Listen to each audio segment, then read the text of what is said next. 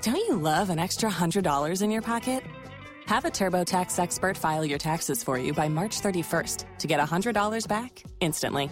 Because no matter what moves you made last year, TurboTax makes them count. That means getting $100 back and 100% accurate taxes only from Intuit TurboTax. Must file by 331. Credit only applicable to federal filing fees with TurboTax full service. Offer can be modified or terminated at any time. Sid in the morning. on the Red Apple Podcast Network. Sid, I'm gonna buy your I'm gonna buy your book, and Monday I'm gonna hold it up on the air. You swear? I swear. If you do that, Kelly Ripa, you are going to make at least 50 New Yorkers very happy. I know I'm doing it because I'll tell you what. I know how hard it is to sell a book.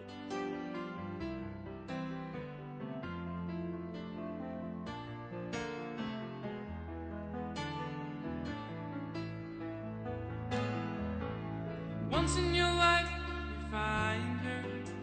Someone who turns your heart around, and next thing you know, you're closing down the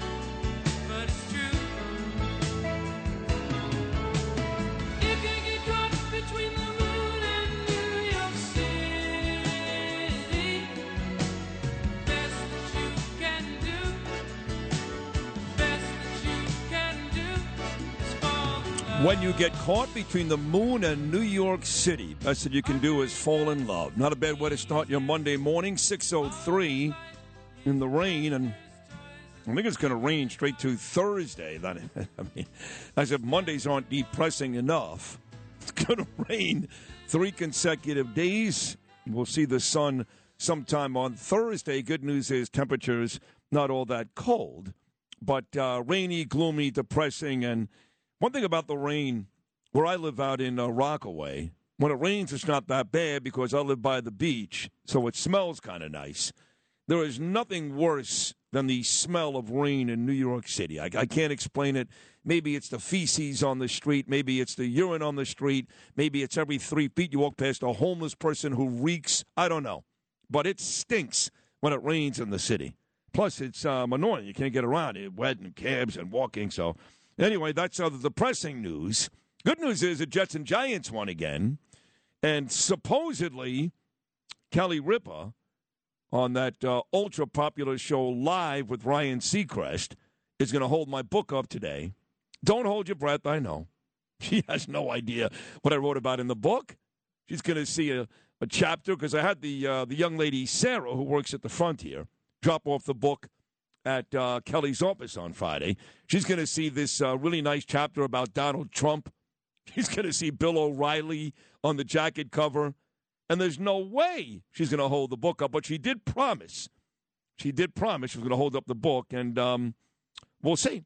We'll see if she does it. She was a great guest on Friday. That didn't stop a bunch of you morons, of course, from Instagramming me and Facebooking me and tweeting me. You keep doing the same thing.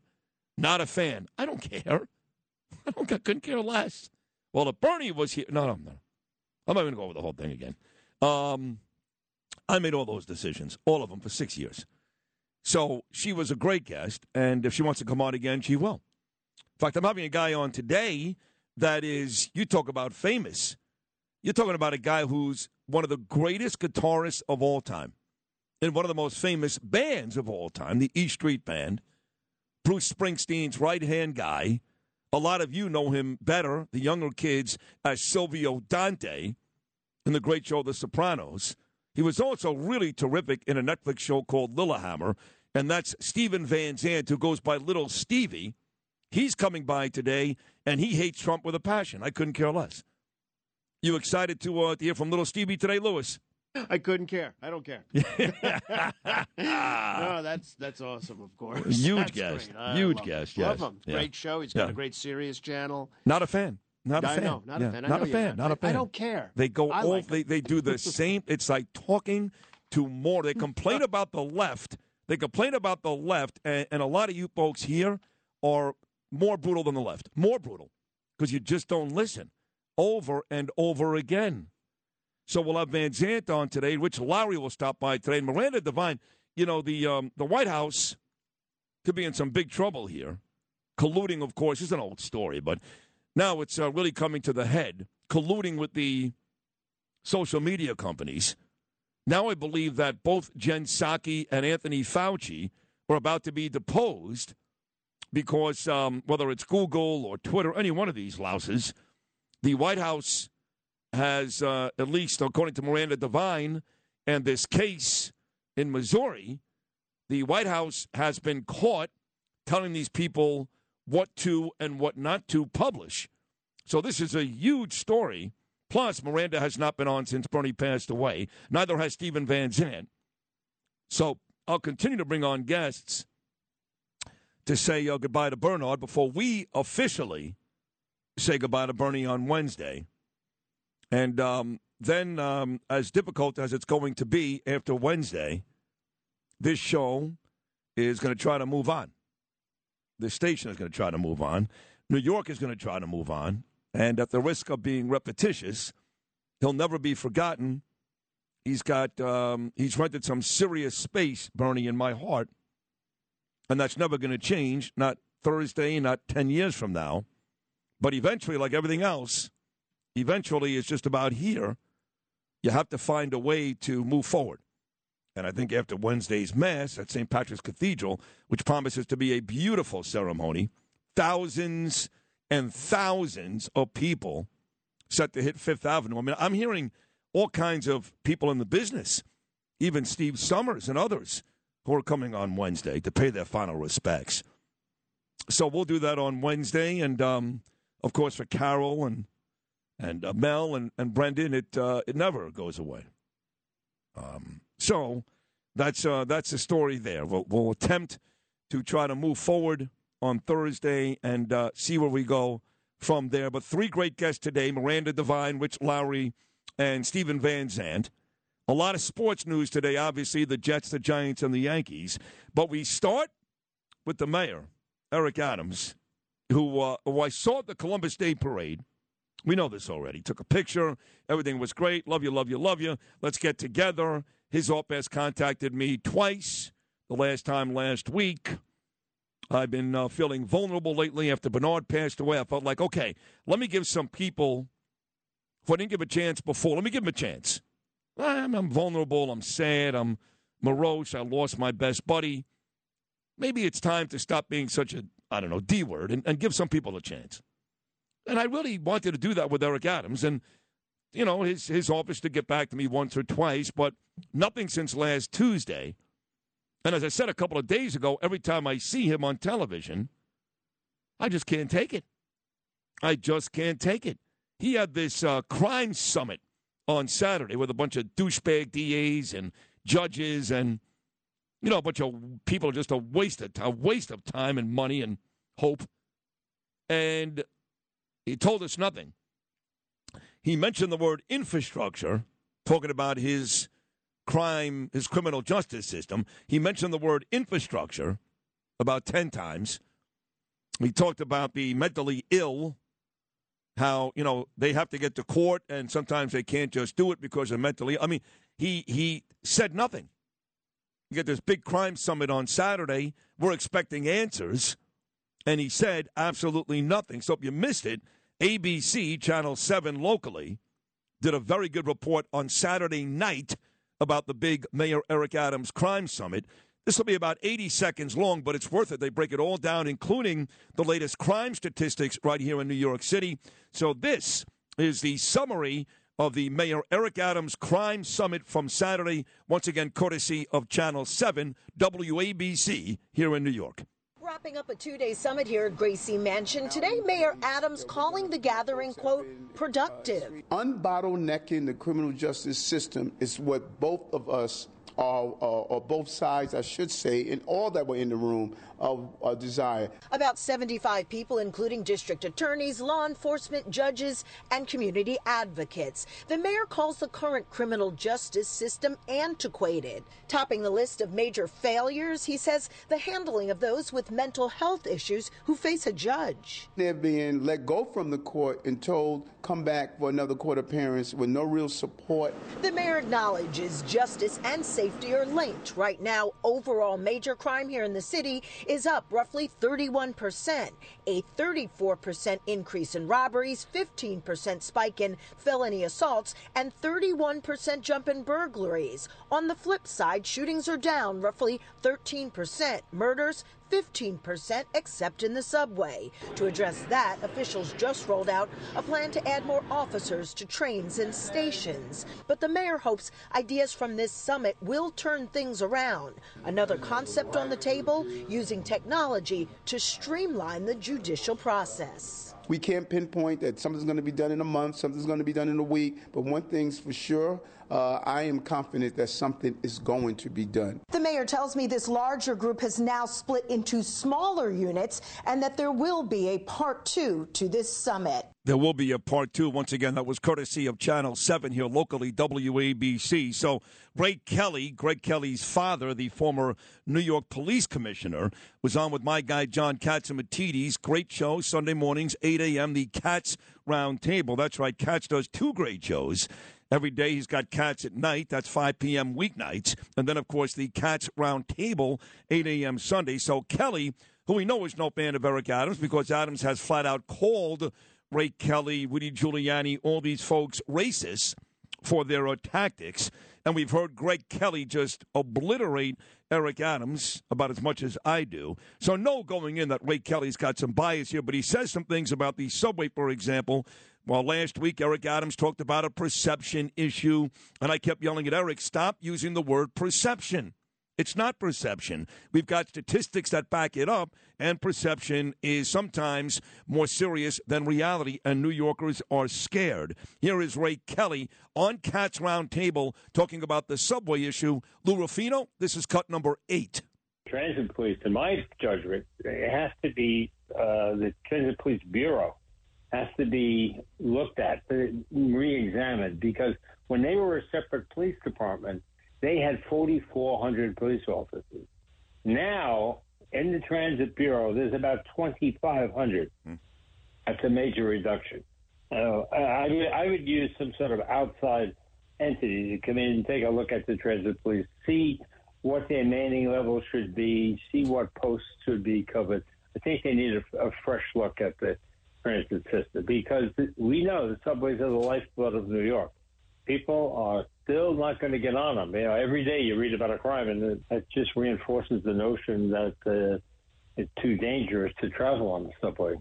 He's exactly right. The subways are the bloodline here in New York City, and whether it's reality or perception, people are scared to death. Then, of course, Ray Kelly, once again, courtesy of Cats Roundtable, 8 a.m. every Sunday morning, talks about some of the old policies that uh, they employed with him and Rudy Giuliani, the ones that kept this city safe, Eric Adams.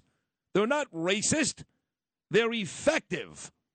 This is Ray Kelly Lewis, cut number seven. We were the safest big city in America just a few years ago. So this is not brain surgery. You go back and look at the things we were doing then, and you re-implement them. But uh, apparently, the mayor doesn't want to doesn't want to do this. Doesn't want to put back in anti-crime units. Doesn't want to uh, use uh, stop and frisk in a natural, normal way. Doesn't want to put back the anti crime unit, doesn't want to use stop and frisk. Two things that have been proven 100% to be effective here in New York City. And cops, by the way, are leaving at an alarming rate. You've read this before, it's been out here for months. 4,000 cops set to leave. A lot of these cops are leaving even before their pension kicks in. I mean, think about that. You work your whole career, your whole career to set yourself up for retirement, and these cops are like, fine, I don't need it. I'm, I'm leaving. That's how bad it's gotten. In fact, a couple of months ago, Eric Adams did talk about the cops leaving the force, and he offered this idiotic explanation. This is cut number 15. New York City Police Department is an amazing career. You know, I know it firsthand. And we're going to find young men and women who are going to want to be a member of the New York City finest. We got an amazing recruitment cam- campaign coming in. This is a great opportunity to diversify the department. So, no, uh, people will always want to join the New York City Police Department. It's one of the best careers you could have in the city. They're running away from it like it's on fire. He loves that word, diversify. He's got folks. a handle on it. He's got a handle. He's right on Yeah, it. he all over it. Anyway, I don't know what's going to happen with me and him. I, Oh, I we're going to have to continue to pivot and shift. Yeah, I know. I just don't think it's going to happen, bro. I mean, I want to make it happen. I know John would like to see it happen. I know others would, but you know, they, they don't get back to me, and then they, they he says something stupid, and then what am I supposed to do? Act like he didn't say it or try to sugarcoat it because maybe we'll have dinner at Carbone one night. I mean, I don't know what to do. I mean, if you got a ninja outfit on and you're running around with a sword, Yeah, I mean, you know, s- swinging at people, I mean, something is wrong. Yeah, something is wrong. 1 800 848 WABC, 1 800 848 9222. Coming up this hour, the great Miranda Devine dropping a bombshell on the White House. Next hour, Bill O'Reilly's morning message and Rich Lowry in the 8 o'clock hour. Lidia reports, and yes, the great Steven Van Zandt for soprano and Bruce Springsteen fans. Going to be a great Monday morning show with me, Sid Rosenberg. More of Christopher Cross, Arthur's Theme, right here on a Monday morning on Talk Radio 77 WABC.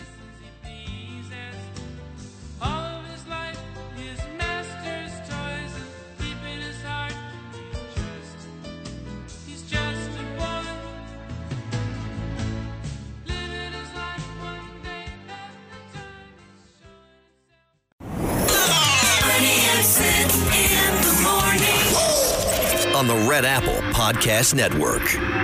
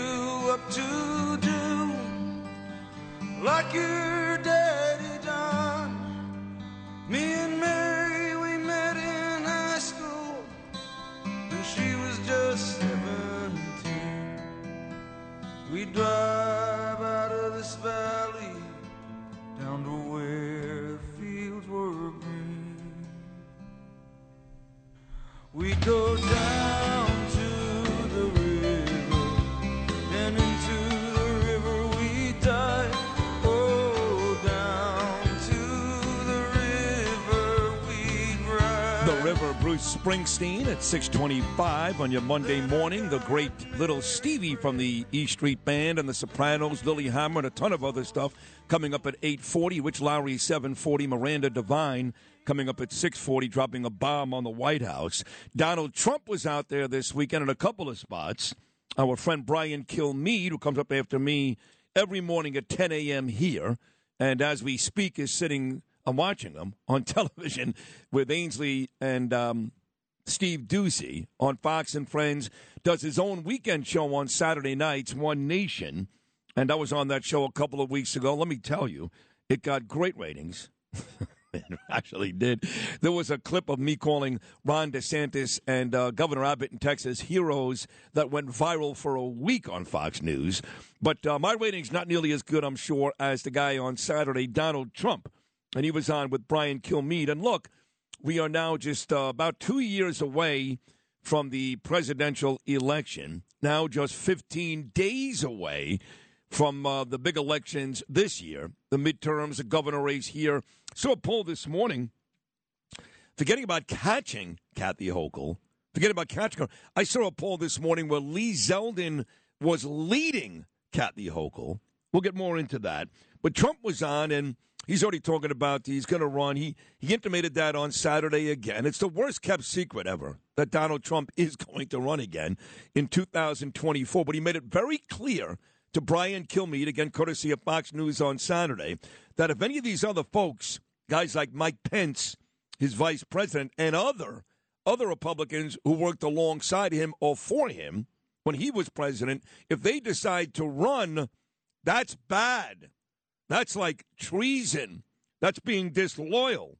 This is Donald Trump from Kilmeade Show on Fox News on Saturday night, cut number 12. Mr. President, when will you decide if you're going to run in 2024, and how would you handle running against people in your cabinet like Pompeo, Nikki Haley, Mike Pence? Well, many of them have said they would never run if I run, so we'll see whether or not that turns out to be true. I think it would be very disloyal if they did, but that's okay too. And the polls have me leading by 40, 50 points. I'm leading by a lot. Right. Uh, the other thing is, I'll probably decide in the not too distant future we have to make this country great again. We had it great. We had energy independence. We were respected all over the world. We had low taxes. Everything that's happened, we had no inflation, as you know. We had we had this thing going like nobody's like our country has never been before. But we when, had a when would you border. Decide if you're going to run? border Mr. in history. When would you going to decide if you want to try that again? We had the strongest border in history. Uh, we had all of the things. It was so beautiful. And now look at our country. Our country is a failed country. We're Gotcha. we're we're really a nation in decline, and that's a very sad thing. I guess he's not listening to kill Kilmeade. I'd ask him twice. when are you going to decide if you're going to run? I mean, look, the truth is, Brian, he's already decided he's going to run. You know, you're trying to nail a date. It's going to be sometime, and you know this, Brian, not long after the midterms. I know you wanted the exact answer because that's the news, right? Oh, Trump says on Kilmeade, January 4th of 2023, I'm going to announce he wasn't going to give it to you. That's the bottom line. I stand corrected. That was actually Brian Kilmeade's radio show, which you heard right here on Friday morning that Trump was on. Trump uh, did hit the stump this weekend, had a big rally in Texas, and he was talking specifically about the Wicked Witch is dead. Ding dong, the witch is dead. Talking about Nancy Pelosi, or as Bernie used to call her. I'm never a big fan of this, but he calls her it the punk in the pantsuit. Nancy Pelosi's reign is about to end, according to President Trump. That's what he said in Texas this weekend. Lewis, this is cut number 13. You're going to vote for an incredible slate of true America First Republicans up and down the ballot, and we are going to end crazy Nancy Pelosi, and she's nuts. She's crazy. We're going to end her political career. Her political career is going to be ended once and for all under Biden, Pelosi, Schumer, and the radical Democrat Congress. The Texas way of life is under siege. Biden and the far left lunatics are waging war on Texas energy workers. Can you believe this? They're against oil, God, and guns. And then they say they're going to do well in Texas. I don't think so. So there's a very energetic Donald Trump on both Brian Kilmeade show and at a rally in Texas. On the other hand, again, bring it up, Bernie, the imbecile in the White House, he was out there talking on MSNBC. And while Trump is talking about running again, galvanizing America, making America great again like he did last time, Joe Biden is basically, and sports fans know what this is, he's playing out the string, basically. And even brought up his age yesterday and said, listen, basically, if you think I'm too old and you think I- I can't do this, then just 86 me. 86 me, meaning, of course, just get rid of me. That's what Joe Biden actually said on MSNBC yesterday. If you think I'm too old and I'm not getting it done, just get rid of me. You don't believe me? Take a listen. Lou, this is cut number four. I, I think it's a legitimate thing to be concerned about anyone's age, including mine. I think that's totally legitimate. But I think the best way to make the judgment is to, uh, to you know, watch me. You know, Watch am me. I slowing up? Am I don't have the same pace? Yes, yes, yes. You know, uh, All that. and that old joke, you know, uh, um, Ah. everybody talks about the, you know, the new 70s, 50s, and all that stuff. You know, I, you know, it could be. I, I'm a great respecter of fate. I could get a disease tomorrow. I could, you know, drop dead tomorrow. Ay, ay, ay. I can get a disease tomorrow. I can get dropped dead tomorrow. Then he tries to tell a joke. There was no joke. It was just a complete mess. So when he asks the question, hey, you know, you, watch me. What do you think? He really shouldn't ask that because he's not going to want to hear the answer from most unbiased, agenda driven, rational people. Joe Biden, and I hate to say this, but it is what it is, you're a mess. A No, there's mess. 16 there I've already gone in for yet, and a lot more are asked. Another 20 or so. So I'm going to be going in. yeah, tha- that's it. That's uh, you just answered your own question, Joe. So, Trump on his way back, Joe Biden on his way out. One guy that may get in Trump's way is the governor of Florida, Ron DeSantis.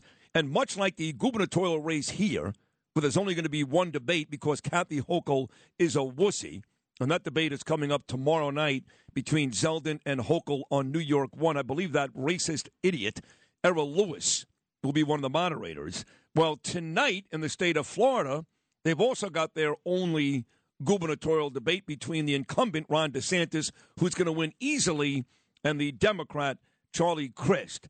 So you get DeSantis Crist in Florida tonight, and you get Zeldin Hochul here in New York tomorrow. Traffic and sports are coming up next. But right now, it's time for the 77 WABC clip of the day. It's the 77 WABC clip. Listen to the Cats Roundtable with my main man, John Catsimatidis, the great John Catsimatidis, every Sunday morning starting at 8, telling both sides of the story. This is what this was a great interview on Friday. Here, John talks with former Governor Andrew Cuomo about the state of New York. police commissioner that was on this show said to me that if we took those 3,000 people off the streets, New York would be safe again. Look, I think uh, going back to what we did with Mayor Dinkins, we did it. It's a 180 degree turn, right? Uh, police, responsible police, reform oriented police, but you need more police, and we need to be able to say, look, we are a progressive city and we are a progressive state. And we did legalize marijuana and raise the age of criminal liability. Uh, and we believe in giving people a second chance. But you also have to keep people safe. And dangerous criminals need to be in jail. This is Sid on Sports. Sponsored by Peerless Boilers on 77 WABC. Sports brought to you by my dear friend Pete Morgan, Peerless Boilers. Check them out today, peerlessboilers.com, paviliontankless.com. They do build America's best boilers. And before the good news on the football weekend, you just heard it. The Yankee season is over. Here is Justin Ellick to tell you more about it. Well, thank you, Sydney. And Lou Rufino just uh, a couple of seconds ago there brought up a good point. Don Mattingly no longer uh, in Miami managing the Marlins. Ooh, it's very speculative out of Lou Rufino. And it was, uh, at least this season, never meant to be for the Yanks. And if you watched any portion of their ALCS series with the Astros, you could see that. New York lost last night to the much better team once again as they get clean swept by their American League foes after the 6 5 loss in Game 4. As is tradition in recent years, the Yankees couldn't find an answer for Houston whatsoever. Even when they would show resilience, the Astros would answer right back to snatch back the momentum. A lot of questions need to be answered this postseason, but none more pressing than how in the world the Yankees can close the growing gap between them and Houston on the field. Here was manager Aaron Boone following the season's end. It's an awful day, an awful, awful ending. It always stings. It hurts. No one I'd rather do it with than those guys in there, and how much, how together they are. Kind of lean on each other in there, but the ending, you know, as I've said before, it's cruel. Yeah. Wah, wah, wah. The Astros will face the improbable National League champs in the Philadelphia Phillies in this year's Fall Classic. Series will begin with Game 1, slated for sometime this upcoming Friday. Time has not been set yet.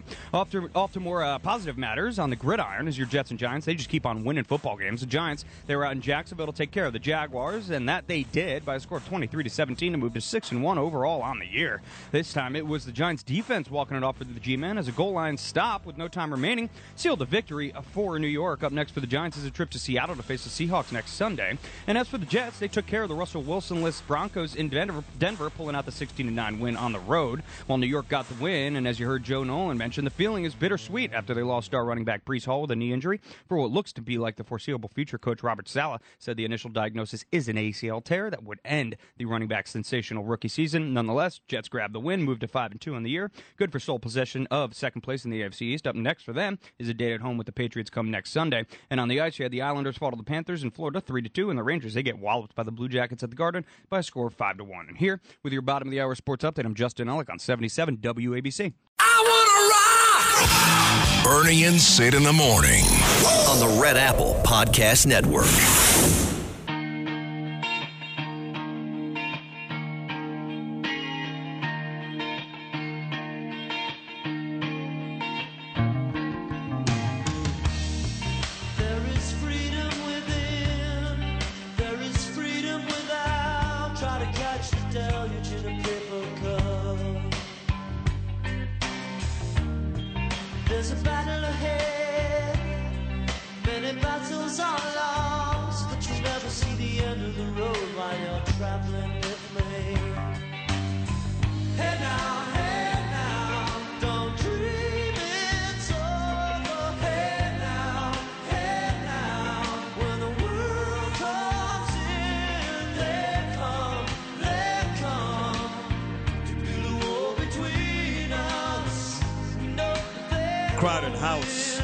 Of Australia. Anytime the best columnist in the country, in the country, right, Michael Goodwin, Miranda Devine, New York Post, comes on. Louis always finds an Australian band, whether it's The Church, Olivia Newton John, Air Supply. This time it was Crowded House. Miranda's got a new column out in today's New York Post Fed's part in tech censoring, and it's uh, very scary, very Orwellian, if you will. And uh, Miranda has not been on. She's been busy on assignment since Bernie passed away, and uh, Bernie loved her too. Her and I are very, very close, but Bernie loved her too. So here she is from the New York Post, the very talented and lovely Miranda Devine. Good morning, Miranda. How are you? Good morning, Sid. Thank you for having me, and thank you for playing Australian music every time I come on. I always feel, always puts me in the mood. Well, that's uh, Lou Rufino. He's a, uh, I think Rob, Rob Bartlett called him, or somebody called him a musicologist, maybe McCord, and uh, he knows all this stuff, so he figured that out. So you're welcome. Again, this is the first time you've been on with me since uh, Bernie passed away, and you know, Bernie's not been on since July, and he was off a lot dating back to last January when he was diagnosed with cancer, obviously. But you guys still had a lot of conversations on this show. I know how much he loved you and how much you respected him. Yes, and look, commiserations to you and to his family. And uh, I mean, it's hard to believe that he's not there. I, I know when I came back to New York, I would listen to you two in the morning, and you were just, to me, the epitome of New York. And uh, especially during COVID, just listening to you and Bernie and your humor and your kind of rebellion, your refusal to just knuckle under was really uh, a sort of a beacon in the darkness for a lot of people, and for me especially, I, I know.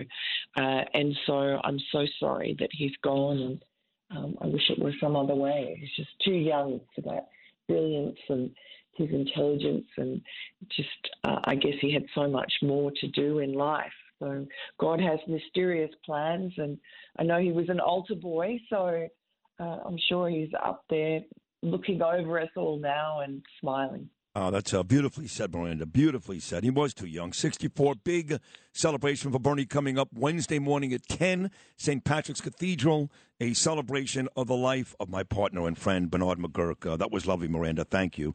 So I read your uh, column in today's New York Post, Fed's part in tech censoring. And uh, we know about this, the White House colluding, of course, with big tech and Google and Facebook and all these companies. But now it looks like this case, uh, this decision in Missouri, really is going to put the White House feet to the fire. I know people like Jen Psaki and Dr. Fauci are about to be deposed any day now. So, for folks are not aware of this, tell the listeners out there just how serious this may turn out for the White House. Well, this is a lawsuit that's been brought uh, initially by the Attorney General of Missouri, Eric Schmitt, and then he was joined by the Attorney General of Louisiana. And uh, and then they were joined by a group of lawyers who, one of whom I know, uh, Janine Yoon, who were um, she was a liberal, but then COVID and the lockdowns just red pilled her and a lot of her fellow lawyers who realised that this was such an assault on our civil liberties, but it ended up being just the tip of the iceberg. COVID gave uh, the government and these people uh, the sort of excuse to come out of the darkness and start uh, infringing on our free speech and on our civil liberties. But they they were doing it before that, and now they've sort of turbocharged it. And it's not just over COVID. I mean this this lawsuit is uh, looking at basically Facebook, Twitter, and Google censoring their users and using the excuse of misinformation or disinformation, which we hear all the time. But it's about um, censoring the New York Post for our Hunter Biden laptop story in October of 2020. Uh, it's also about censoring people when they tried to talk about the origins of COVID 19. Remember, you weren't allowed to say that it came from the Wuhan lab. Uh, you had to just swallow the BS story that came from Fauci and co, that it was natural, that it just came from a bat, uh, and then also whether or not masks uh, were the be all and end all. You couldn't say that they didn't work, even though Anthony Fauci himself had said they didn't work, and then also, of course, election integrity. So uh, the Biden administration, the government, uh, authorities, the establishment colluded with big tech. Uh, with Google and Facebook and Twitter to censor Americans, and that was in breach of the First Amendment. So, this is the first a big lawsuit to actually bring these people and these authorities to account. And they are suing uh, 67 different officials or agencies, including the FBI, which, as you know, um, pressured Facebook to censor the New York Post, basically. Right, uh, money involved in that deal too, not just pressure. Miranda Devine, again, today's column, the New York Post, Fed's part in tech censoring. You also mentioned Miranda in this uh, terrific column, which you should all read. It is scary, like I said, Orwellian, if you will.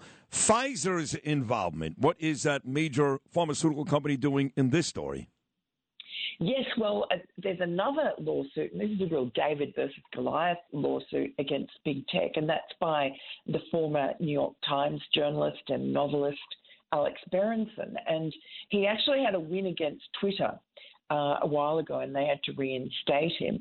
He found evidence that uh, the, the Biden administration had specifically asked that he be deplatformed, and then Twitter did it after the president came out and said that social media companies were killing people by allowing vaccine hesitancy.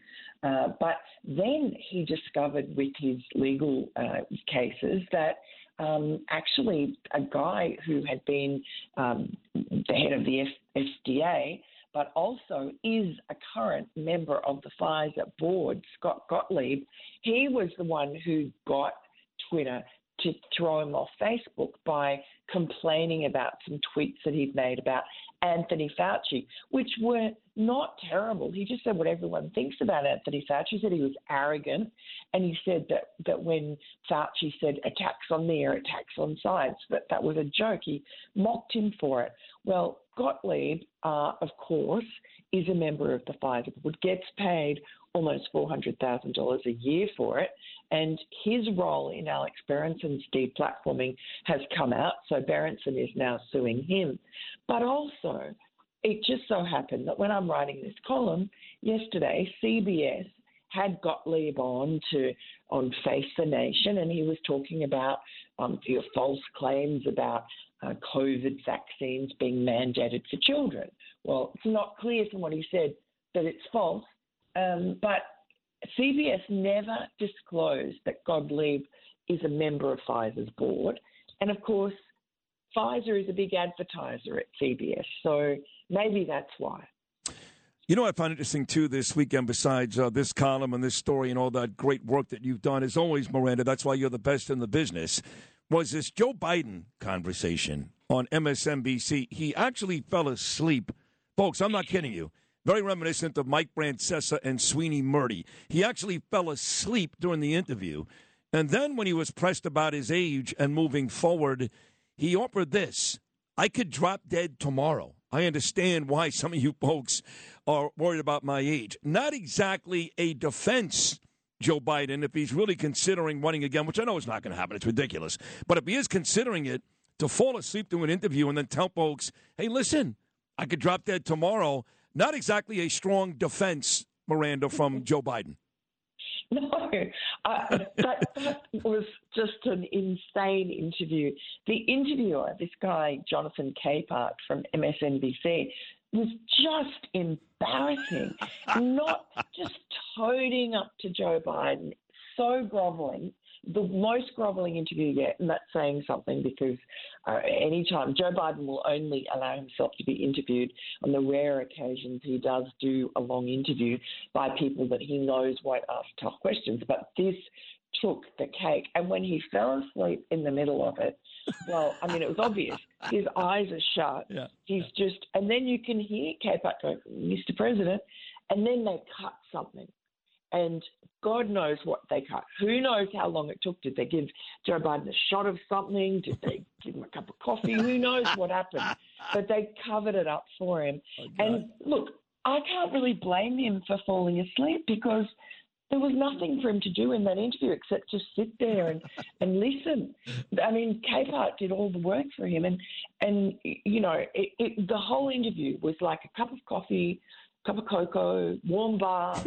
You know, why would you stay awake? It's meant to make him fall asleep. I ah, gotcha. He's falling asleep. The other guy, Donald Trump, is at a rally in Texas on Saturday night, once again whooping up the crowd and looking as young as ever. So that's that's coming up in 2024, maybe. but now we're just 15 days away, Miranda, from all these big midterm elections and a big one right here, the governor race. There was a poll this weekend, forgetting about catching Kathy Hochul, there was a poll this weekend that had Lee Zeldin ahead of Kathy Hochul, and lots of smart people like you that come on the show are saying, I think Lee Zeldin's going to win. What do you think two weeks out? Oh, I do. I mean, the momentum is with him. Uh, he's been working quietly behind the scenes. He's the little engine that could um, for two years on this, and I think he's taken Kathy Hochul by surprise. She is now panicking. You can see it with this absolutely bogus new uh, kind of subway you know, cop surge, pretending that she's all Oh, being please. tough on crime. Yeah. I mean, she doesn't even, even when she's pretending to be tough on crime, she doesn't actually say anything worthwhile. She doesn't really seem to get it. She's so hopeless. Uh, I, and I think that New Yorkers uh, are certainly outside of the, the city, um, they are definitely on his side and they're definitely sick of the crime and the disorder and the way the city is just going downhill and all our taxes, um, you know, some of the highest taxes in the country are going for nothing. You know, there's homeless people everywhere on the on the streets. They're in more. There's more mentally ill than ever, and yet where's all that money going? I mean, she is just a shocker. She's worse than Cuomo. At least with Cuomo, I don't know. He he seemed like a villain. She pretends to be this little goody two shoes. That's right. She's she's as corrupt as he is. And anyway, and Zeldin is just uh, so good, and he just seems to get better every day. Has not taken a, a wrong step. You know, that uh, comparison you made between Hochul and Cuomo, you could almost make the same one between Adams and de Blasio. We knew de Blasio was a Yeah. waste and half stone and didn't care.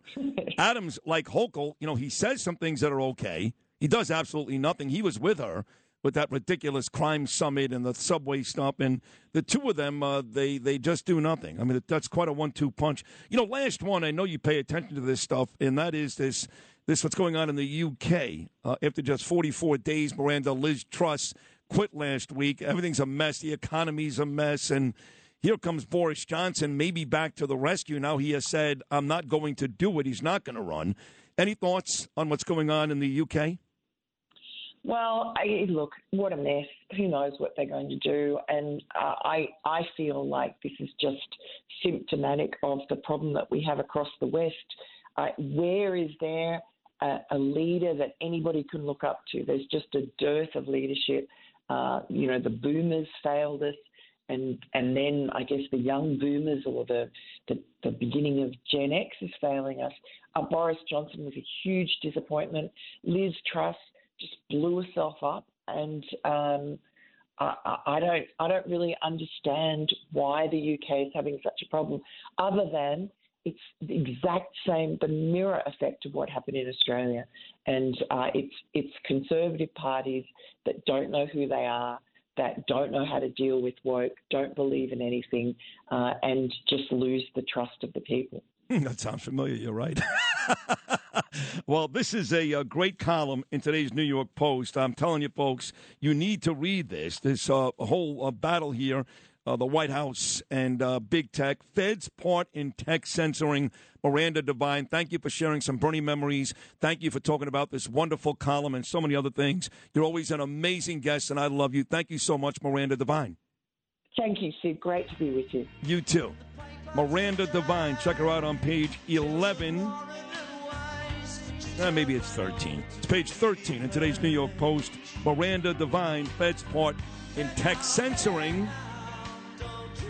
Getting going strong on this Monday morning. Still to come.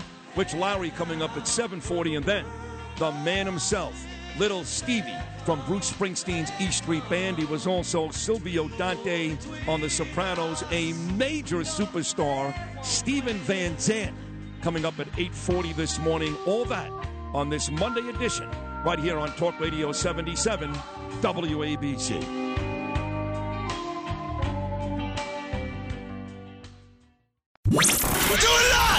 Hey, Bill O'Reilly here, and you are listening to Bernie and Sid. God help you. On the Red Apple Podcast Network.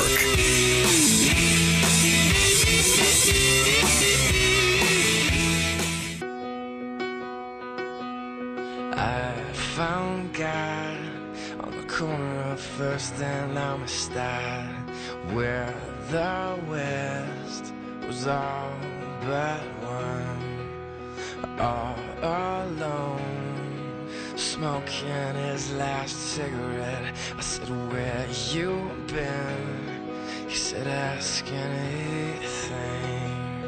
Where were you? when everything was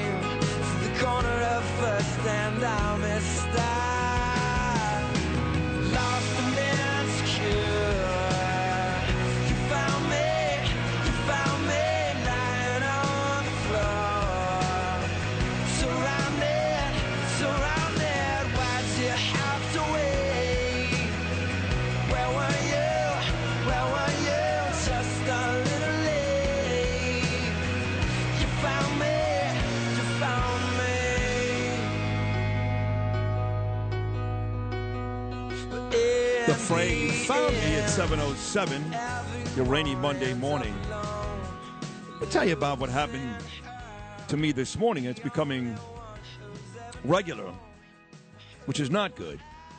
So my man Freddie, Freddie, Ricky, Freddie, drives me to work every morning. He's like family at this point, you know. He's like Bitterman. He's like Brant was to Imus. Except um, we don't drive in a limo. I don't make millions and millions of dollars yet. And he doesn't wear a, like a black hat when he drives me. Otherwise, he's uh, that guy. And every morning, I can count on him to be sitting outside my house and get me to work safely. Except for, of course, when you break down and that type of thing. So he um, he drops me off at the office this morning. I say goodbye. He says goodbye. And then, as I exit the vehicle, he says, and I quote, be safe. I don't remember Freddie ever saying that to me before. Then I enter the building here on Third Avenue. And you got that guy downstairs. He works overnights. He works the front door. He's a Yeah. great guy. Yep. You know his name? I don't. Either do I. But he's a super guy. Yeah, very nice. guy. Very nice. And he always says good morning. And he said good morning. And I said happy Monday. And he said to me, and I quote, be safe.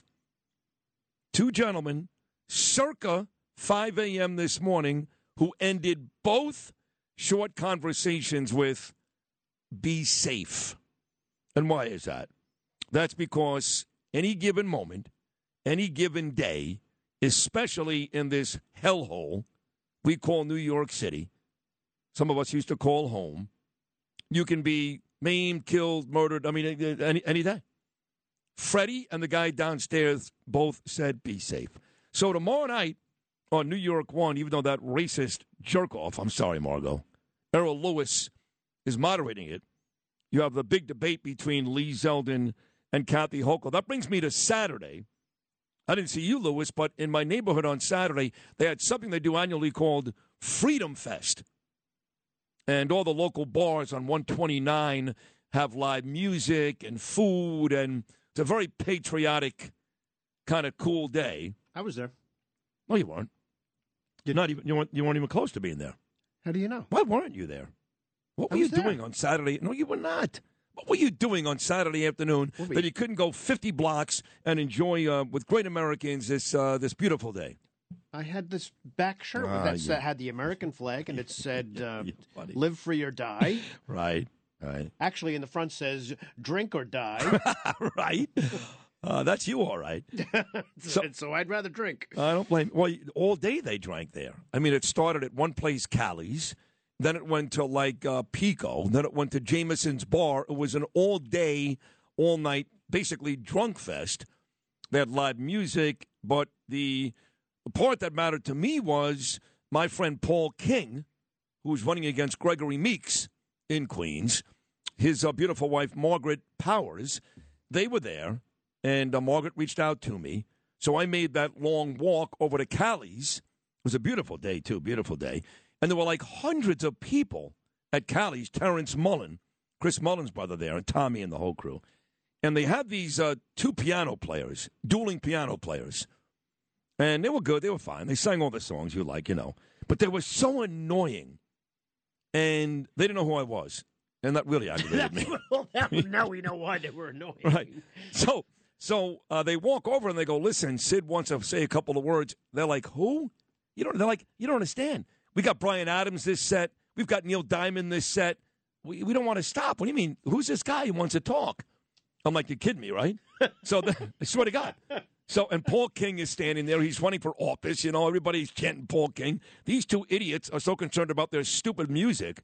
Then it comes time to I need a microphone. So the lead guy is like, "Well, I was just sick. Not a good idea to use my mic. Fine." The guy sitting next to him, that putz. I go, "What about you? I'm sick too." I swear to God. I go, "Guys, I need a microphone. Figure it out." So finally, the uh, the the lead, I guess, of this uh, two man piano band, this these idiots, they find one microphone. And they get on the mic, and you know, I'm yelling and screaming. Election day is coming up in 17 days, and Paul King is the right guy, and Tom Sullivan, he's the right guy, and my friend Lee Zeldin is coming later. And then uh, Paul King took the mic, and he was very good. He was great. They gave us about four minutes. And then they kind of rushed us off, and the next thing you know, here we are again, summer of 69, Bryan Adams. Oh, finally. yeah. Get him off. So my wife is getting her nails done at the, the nail place about uh, five stores down from uh, Callie's. Um, I couldn't wait to get the hell out of there after that. And then I ended up going to Jameson's. I met the owner, Eric. He's a super, super guy. Mike Sullivan, Mr. Brennan and Carr, and Brian Mullen made their way over, and we had a nice lunch. Sullivan, uh, uh, Mullen, Eric, the owner, me and Dan- Danielle came to after she got her nails done. And they had college football on and the baseball games on, and Eric was very, very nice. We had a great lunch there. And then eventually I went home, but Lee Zeldin showed up. Zeldin came into that neighborhood about 6.30 on Saturday night. He was at an event in Whitestone, which he hosted. Andrew Giuliani was there. He showed up in the neighborhood about 6.30, Lewis, Saturday night. I think he went straight to Jameson's. At 129th. That's where he Yeah, was. 129. Okay. okay. So he sends me a text, Lee Zeldin. It was great. I hope I still have it here. Because I had spoken to him earlier in the day, and I said, listen, if you come to my neighborhood early enough, I'll introduce you. But he said, well, I'm not coming until 6 o'clock at night. I'm like, I'm done by that point. Because I went to uh, Lenny's in Howard Beach, which is a great Italian restaurant. That's that is unbelievable because I that is actually where I went to get takeout. Saturday night? Yeah. Stop it. Well, MJ's sick, so I we needed food, so that's really what was going on. Did you Saturday. go in there or they I delivered went- it? I no, they. I, I didn't even know they did deliver. Oh, I don't know either. No, well, they're not going to deliver down to Rockaway. I don't think that's far. Oh, you're it? probably right, yeah. Uh, No, so I drove up there, and it was about. it what time? Right before the game, right before the Yankee Oh, game. So okay, I got there like four. I went four fifteen or something. Right, I got there much later. Sat at the bar top by the bar, me and Danielle, and uh, had some of the. great, yeah. Oh my God, Lewis, the best Fra Diavolo sauce ever, ever. So he texts me this. Lee. He goes, "We were there from six thirty to seven ish. Lots of support in your area. Wow!" With a bu- with a bunch of exclamation There's, points. there are Lee Zeldin signs all through Belle Harbor and Rockaway. All the lawns. All of them have Lee Yep. Zeldin for Lee governor. Zeldin, I've seen him. Paul King, Good. Tom Sullivan, those three guys specifically. But I said to Lee, I said, your name is on just about every lawn because guys were saying, but why is he coming here? He's got this area wrapped up. He needs to go further down in the Rockaways. You know, like, he's got to go down and far, right? Right. Yes. Right. and and help that area and tell let them know he's he's going to be there. Because that area gets forgotten all the time actually rock and and the rockaway and far rockaway. That's why they got these issues. Yep. and that's why the police won't go down you know you, you see them staggered down there. But if you if lee zeldin hits that area you know it's, it, it could really help Well, to his credit, he has been out there everywhere. You remember when uh, Governor Pataki came on this show about six weeks ago, and he was critical of Lee. He's like, look, this guy needs to be everywhere because Kathy Hochul goes nowhere. Hochul is doing kind of what like Joe Biden did when he beat Trump. Now they cheated, of course, we know that. Maybe in more than one in more, more than one way. Sorry, Anthony Weiner, they cheated. I love Anthony, but don't be so stupid. I don't even love Anthony. I take that back. Don't be so stupid. But um, you know, uh, Biden didn't do anything. He stayed in his basement and he won. Hochul does nothing. Lee has been everywhere. Shows up at subway stations, and if there's a crime, to Lee Zeldin's credit, he's there. In fact, let me play this cut from Lee Zeldin. This was during a press gaggle on the street again. He goes after Kathy Hochul. This is cut 14, Lewis. And this is Lee Zeldin out in the street. Kathy Hochul, she's at home. There are a lot of places inside of the city where you don't see Kathy Hochul, where you wouldn't see her. She she'll fly over it, she'll drive past it, she'll ride around it. Yeah, she'll drive past it, fly over it, ride around it, but she ain't going to be there. So tomorrow is the big debate I mentioned earlier. Tonight in the state of Florida, you've got the one gubernatorial debate. That one is not up for debate. Ron DeSantis is going to shellac Charlie Crist, but their debate is tonight and tomorrow night with the racist Errol Louis, New York One Spectrum, Lee Zeldin, who's going to win. And in one poll yesterday, actually came all the way back and took the lead over Kathy Hochul. He going to win too. What was that, Lee? What did I say? Something? No, I, I I'm just hoping you're right about what Lee Zeldin is doing. So I'm praying. Yeah, he's going to win. He's uh, he's got all the momentum. She's got nothing, and New Yorkers are sick and tired of it. Democrats, Republicans, Independents, nobody wants to feel unsafe. And Eric Adams and Kathy Hochul can talk till they're blue in the face. They can design all these stupid programs, subway safety. They can have all the crime summits they want, invite all these losers to sit there and come up with all these different reasons why it's going to work, technology, blah, blah, blah. Ain't nothing changing. Yes, murders are down. Yes, they're seizing guns, but crime overall skyrocketing, and people are scared to death. That's the bottom line. I would never want to be in charge of a city, mayor, governor of the state, where people are literally scared to death. That, Eric Adams, is not a perception. That is a reality. 1 800 848 WABC. 1 800 848 9222. Bill O'Reilly's morning message is coming up next. Then you get from Not Review, always a great Monday morning conversation. Rich Lowry coming up at 740. All that leading up to the great Steven Van Zandt, Bruce Springsteen's East Street Band, and of course, one of the stars of The Sopranos, Little Stevie, coming up at 840. All that right here on the Monday edition on Talk Radio 77 WABC.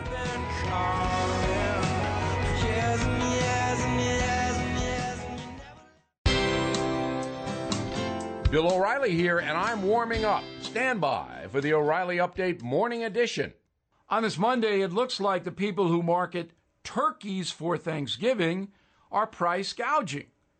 The cost of the average bird is up about 70% over last year. Why? There are plenty of fowl running around the USA, so I sense foul play here price gouging in the age of runaway inflation. I can't prove it, but again, the turkey population is booming. The sad truth is that some businesses are exploiting the inflation situation. They know the folks can't keep score on many of the things they need. For Halloween, for example, some candy makers are charging more even while shrinking the packages of candy. Soon it will be two musketeers. So American consumers are under siege from all sides. A befuddled president, callous companies taking advantage of inflation, and an apathetic press which rarely covers bread and butter issues. Like turkeys, there is plenty of sugar available in the USA. So why the candy gouge? Because they can. No one is watching them. The federal government doesn't watch anything other than people paying taxes. You don't do that, you're going to get it. Otherwise, it's a free fire zone. That is the Morning O'Reilly update. More analysis later on. Bernard McGurk. Unacceptable is throwing your beer can on the subway tracks. Sid Rosenberg. I don't believe it's a three man race. Bernie and Sid in the morning on the Red Apple Podcast Network. Four yard loss, opening drive. Giants on second down, going deep. Daniel Jones. Did he catch it? Darius Slayton has a giant touchdown. But a win for Denver, they feel like they're right back in this thing. Second snap for Denzel Mims. He's in there. They go to the run game. Oh, look at the speed of Breece Hall. He's done it again. Breece Lightning, 62 yards for the touchdown.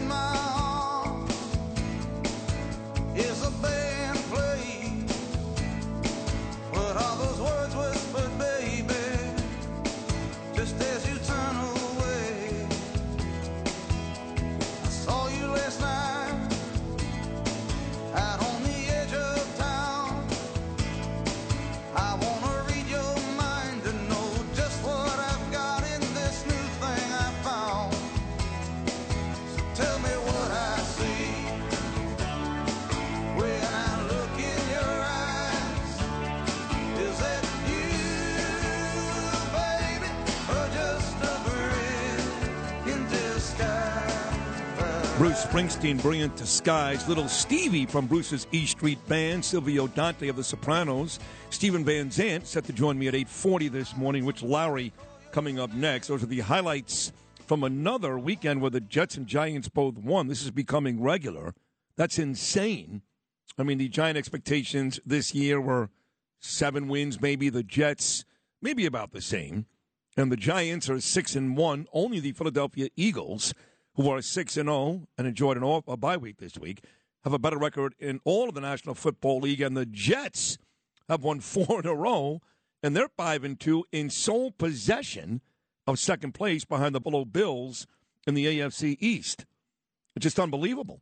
I mean, the Giants were losing to Jacksonville yesterday, down 17 13. Jacksonville deep in Giant territory. And I got to tell you, I thought the Giants were going to win.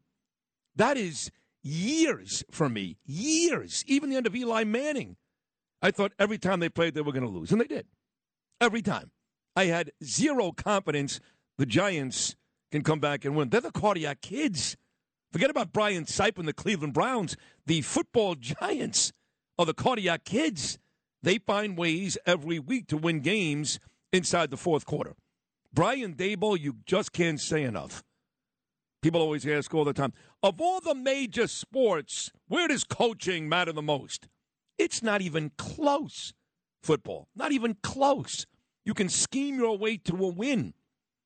Even a young Tom Brady and the Patriots under Belichick found a way to beat Mike Martz and the Rams. That amazing offense.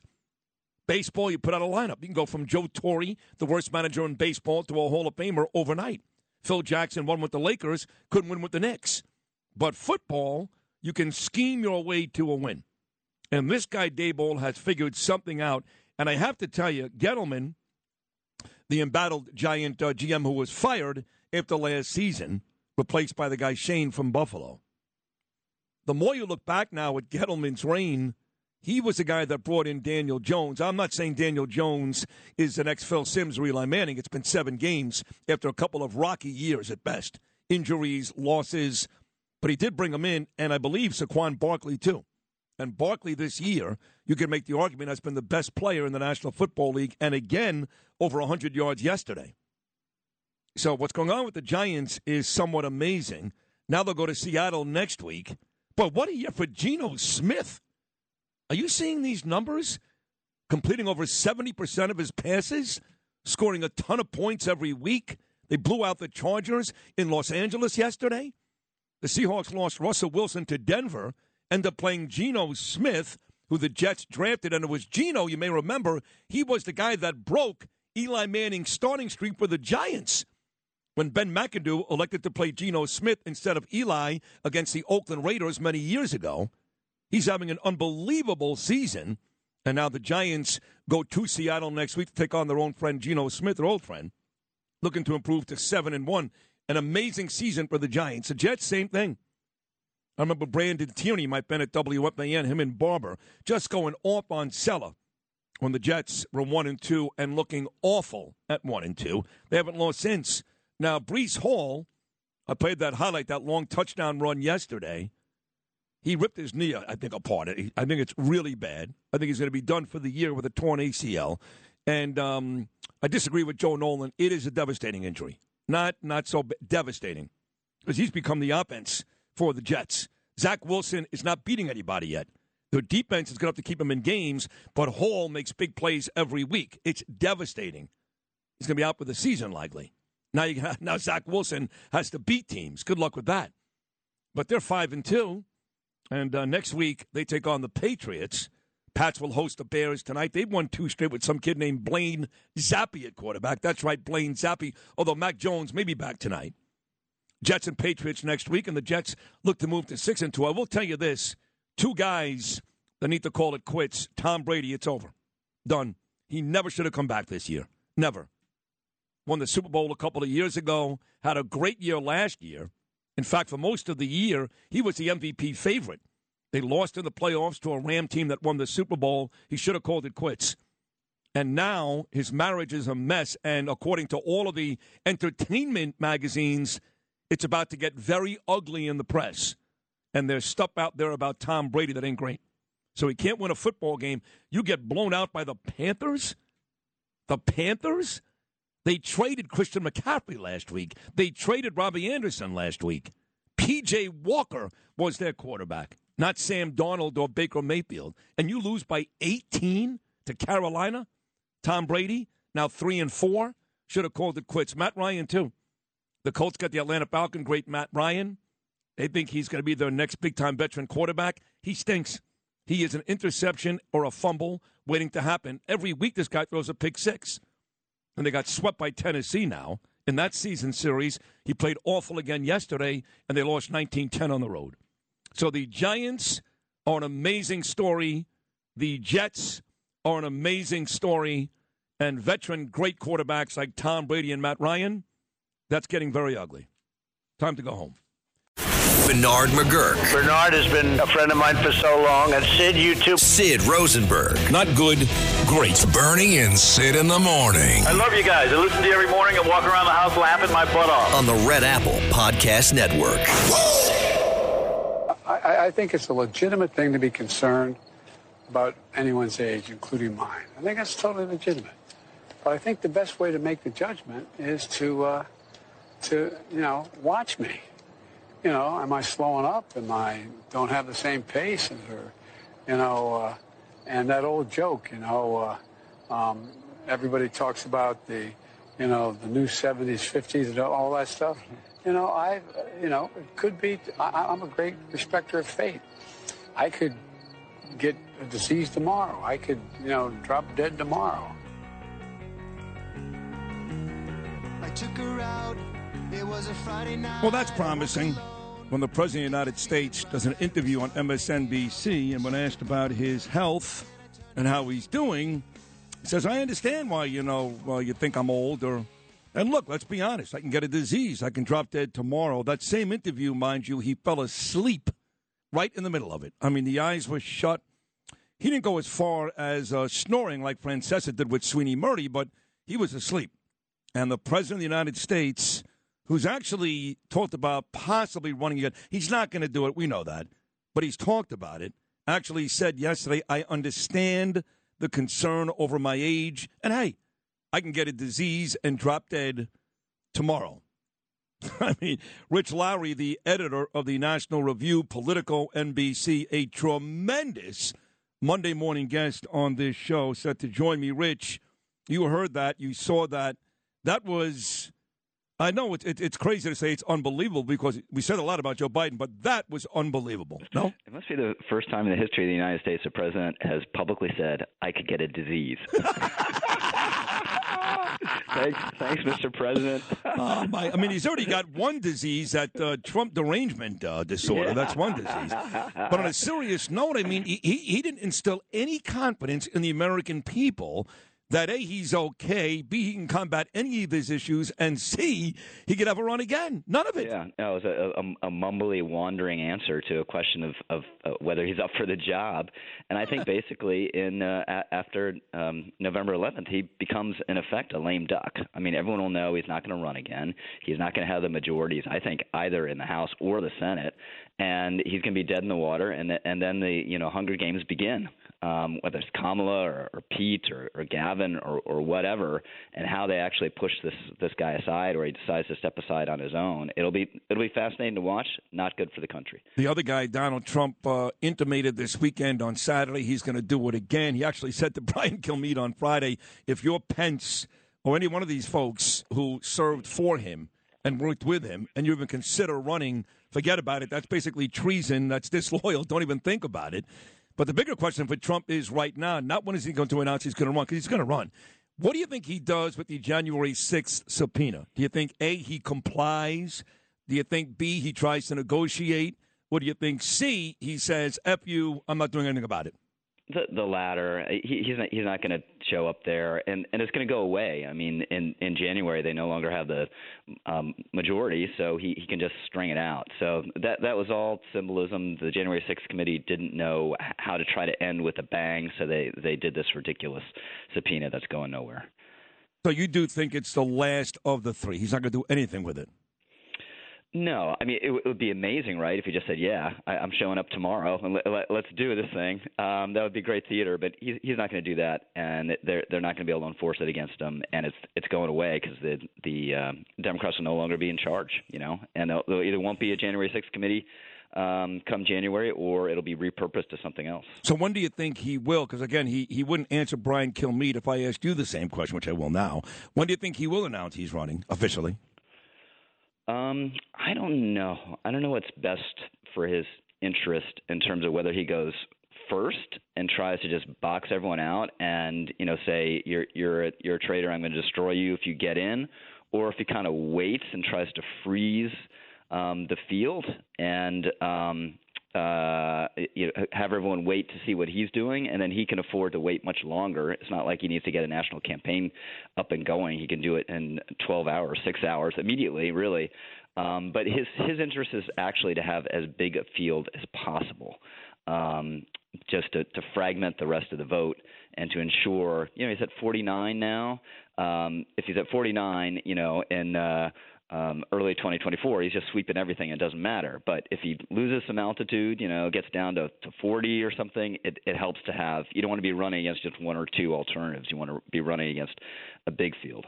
Let's talk about the rest of these races. I did see a lot of John Fetterman this weekend talking once again about his medical records.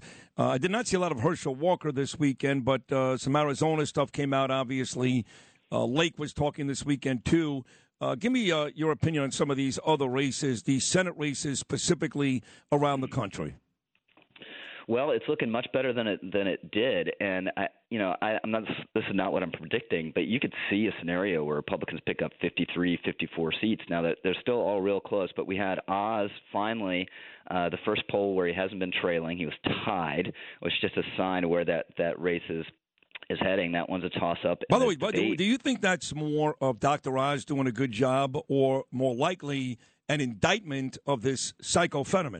I think it's both. You know, I think Oz, he's not the guy I would have picked to run for Senate in Pennsylvania. You know, a in a working class state, you're going to run a uh, a celebrity doctor who's a, a Turkish citizen, right? It, that doesn't make any sense. But and who lives in New Jersey, by the way.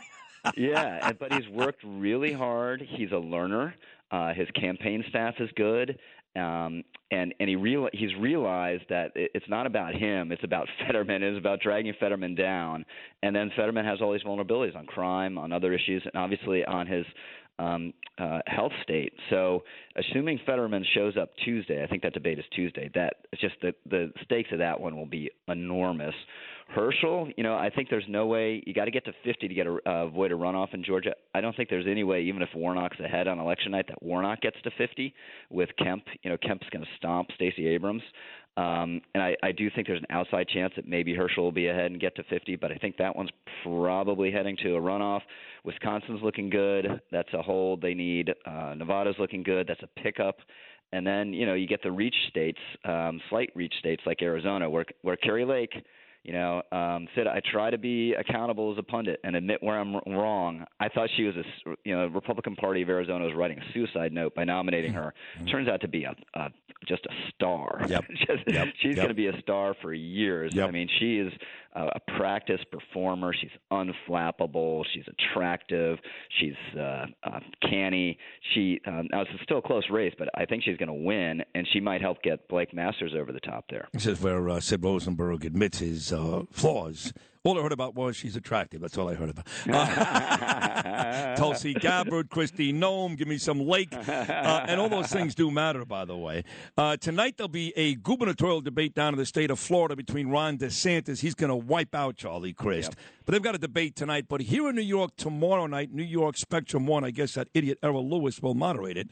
You got the one and only debate between our friend Lee Zeldin and public enemy number one in New York, Kathy Hochul. This is the only one she would do. And I saw a poll yesterday, which that actually had not Zeldin catching up, but Zeldin leading in that race. What do you think? Yep. So, you know, I wouldn't say he's ahead necessarily. You got to look at the averages, but it's definitely closing. That's the first public poll we've seen with him ahead. And another debate, just huge stakes. And, you know, he's got a very good case to make. She has zero case to make. The uh, crime continues in New York. They're doing this symbolic thing of a bunch of new cops on the subway.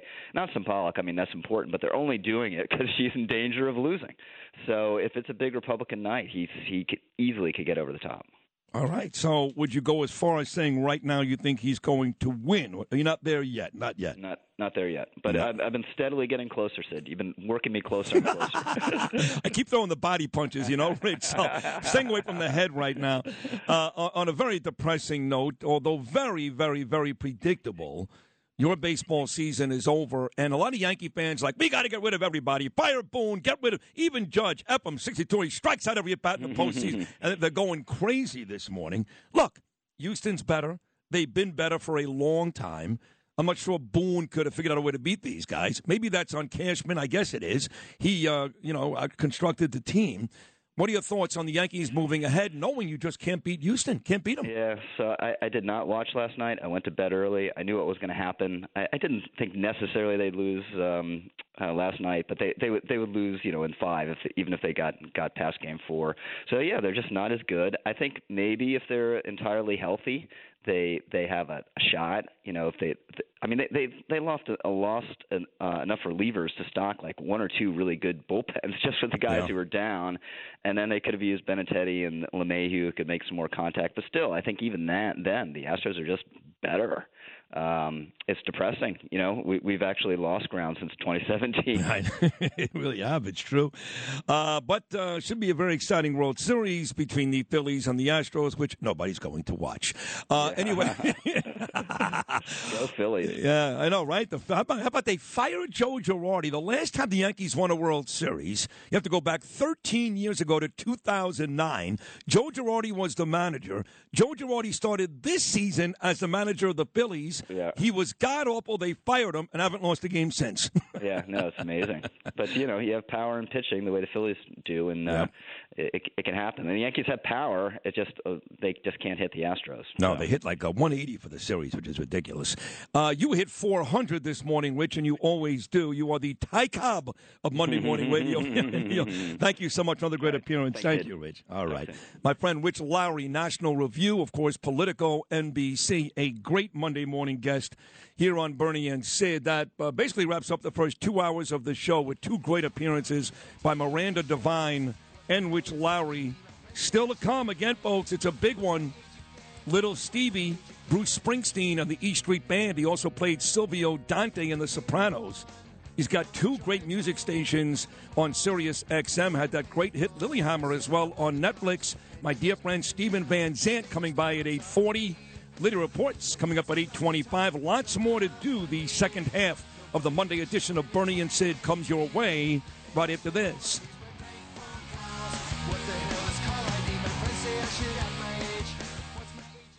Bernie and Sid in the morning on the Red Apple Podcast Network. Sid, I'm gonna buy your I'm gonna buy your book, and Monday I'm gonna hold it up on the air. You swear? I swear. If you do that, Kelly Ripa, you are going to make at least 50 New Yorkers very happy. I know I'm doing it because I'll tell you what. I know how hard it is to sell a book.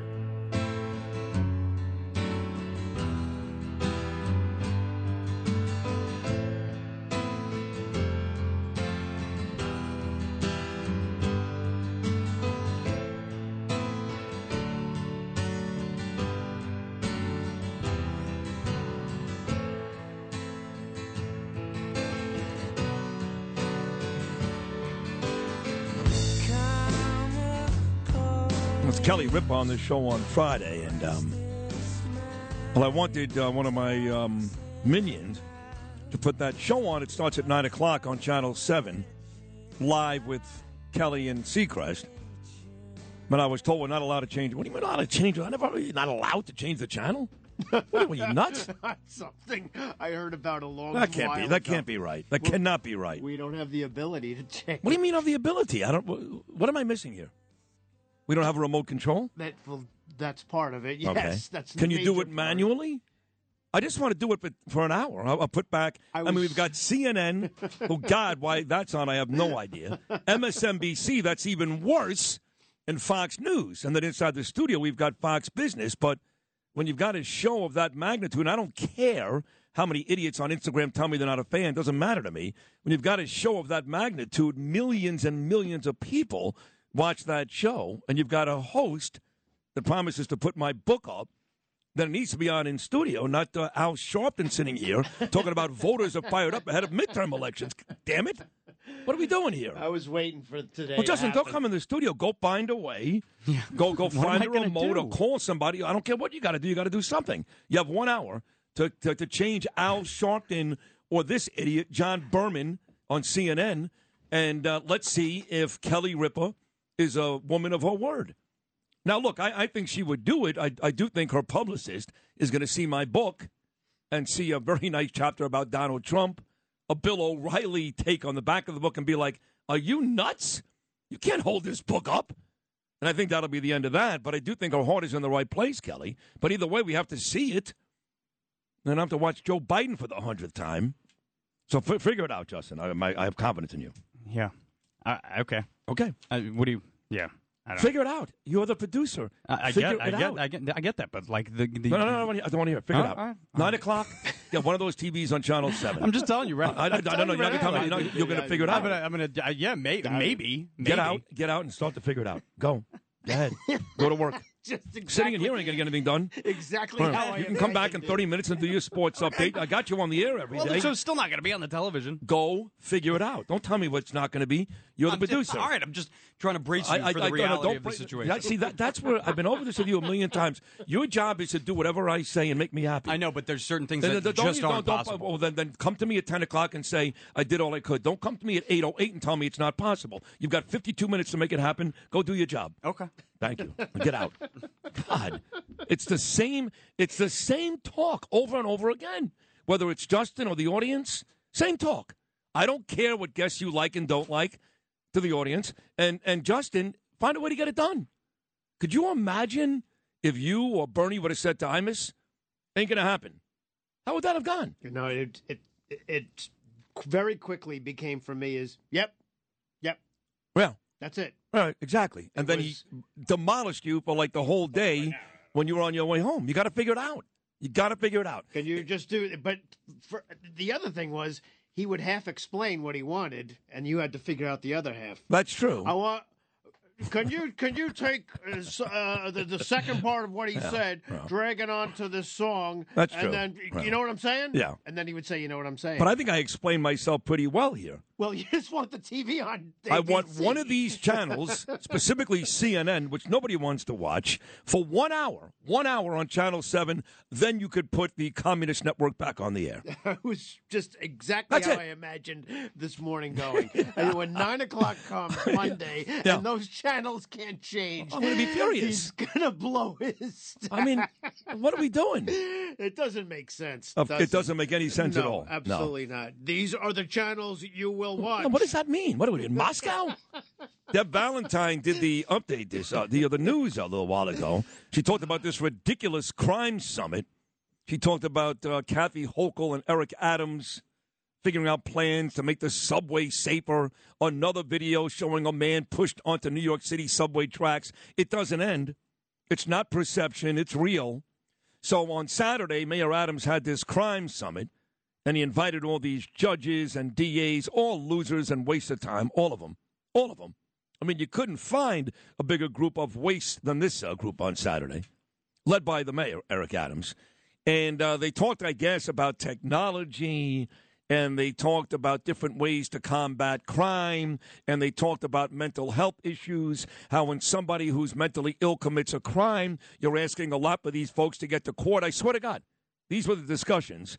So if you missed all of that, you're lucky. But uh, here's the bad news. I'm going to play it for you now. This is a pretty good job by Channel 7, ABC. Forget who the reporter is, this lovely lady. But she breaks it down for you on Saturday night, the Mayor Adams Crime Summit at uh, Gracie Mansion. So if you missed it, here's a quick summary. It's about 80 seconds long of what Eric Adams did on Saturday to combat crime in this city. Wrapping up a two day summit here at Gracie Mansion, today Mayor Adams calling the gathering, quote, productive. Unbottlenecking the criminal justice system is what both of us are, uh, or both sides, I should say, and all that were in the room, uh, uh, desire. About 75 people, including district attorneys, law enforcement, judges, and community advocates. The mayor calls the current criminal justice system antiquated. Topping the list of major failures, he says the handling of those with mental health issues who face a judge. They're being let go from the court and told, come back for another court appearance with no real support. The mayor acknowledges justice and safety are linked. Right now, overall major crime here in the city is up roughly 31%, a 34% increase in robberies, 15% spike in felony assaults, and 31% jump in burglaries. On the flip side, shootings are down roughly 13%, murders 15% except in the subway. To address that, officials just rolled out a plan to add more officers to trains and stations. But the mayor hopes ideas from this summit will turn things around. Another concept on the table using technology to streamline the judicial process. We can't pinpoint that something's going to be done in a month, something's going to be done in a week, but one thing's for sure, uh, I am confident that something is going to be done. The mayor tells me this larger group has now split into smaller units and that there will be a part two to this summit. Wow. All right, part two coming, and uh, it is what it is, folks. New York City has been rocked by the surge in crime, subway violence. That's why Lee Zeldin is going to beat Kathy Hochul. That debate is coming your way tomorrow night. He is going to win. That's why Mayor Eric Adams is losing popularity by the day.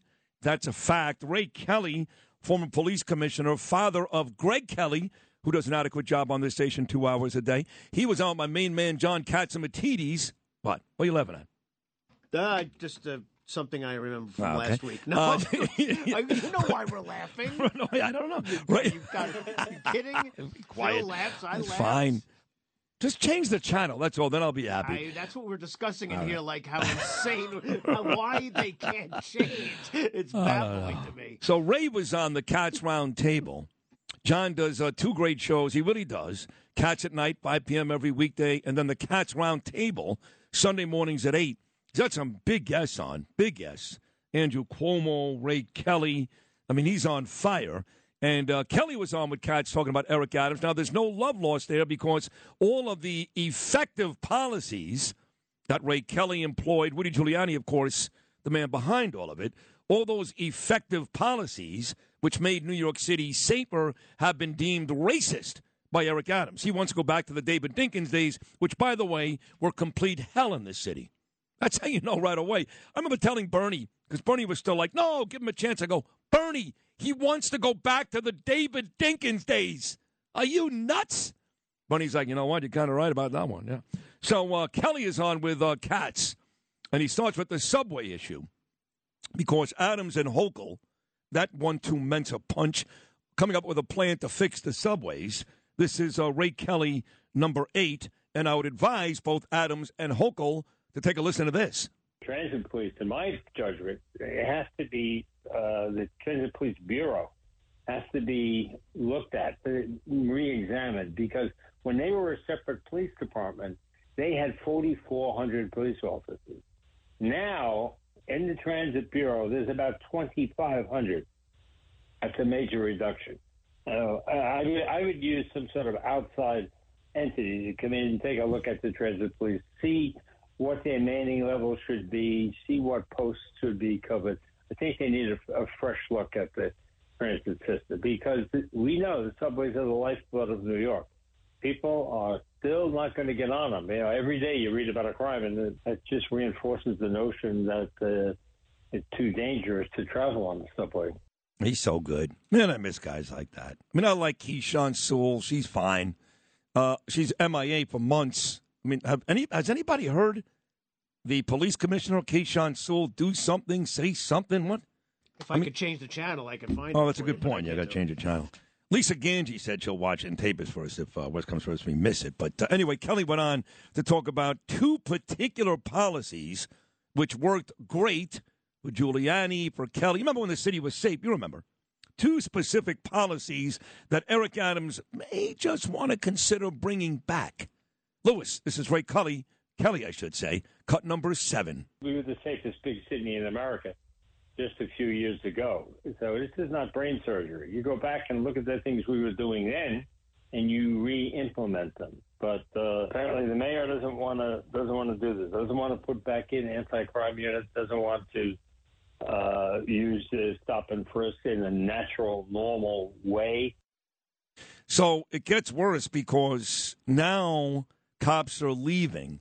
We want more cops on the subways. We want more cops on the street, even though the cops don't matter because they make arrests and because of these, you know, these crooked and uh, idiotic judges and our system between cashless bail. They're back on the streets in 15 minutes. So these cops make arrests and it, it doesn't mean anything. But we still need more on the streets. And what's going on is more are leaving. 4,000 more cops were set to leave. A lot of cops have left before their pension even kicks in. They've worked their whole careers, put themselves in in danger every single day, in harm's way every single day, in an effort to make sure they're taken care of when they get older. And they're leaving now before it even kicks in. They don't care. Get me the hell out of here. I don't care. So this is old, a couple of months old, but what's not old is that 4,000 cops are set to leave right now. And when this first came up a couple of months ago, here was Mayor Eric Adams' idiotic response. New York City Police Department is an amazing career. You know, I know it firsthand. And we're going to find young men and women who are going to want to be a member of the New York City finest. We got an amazing recruitment cam- campaign coming in. This is a great opportunity to diversify the department. So, no, uh, people will always want to join the New York City Police Department. It's one of the best careers you could have in the city. I mean, please. Leslie Slender checks in. She goes, I'm in a taxi and at a traffic light. I can hear your voice in the car next to me. They've got their windows open. Whoever that is, thank you very much. Okay. Thank you, Leslie. Smart people. Tell us how Kelly looks later. Yeah. Yeah, we need that. It's a good idea, Lou. You're right. Whoever's in that car listening next to Leslie Slender's cab, give us a call at 9.30 and tell us if Kelly mentions You can't make it up. Lidia Reports is coming up next. And then, from the E Street Band, The Sopranos, Lilyhammer, and more major superstar, major Little Stevie, Stevie Van Zandt, stopping by at 840. This is the Monday edition of Bernie and Sid, and it's only right here on Talk Radio 77 WABC.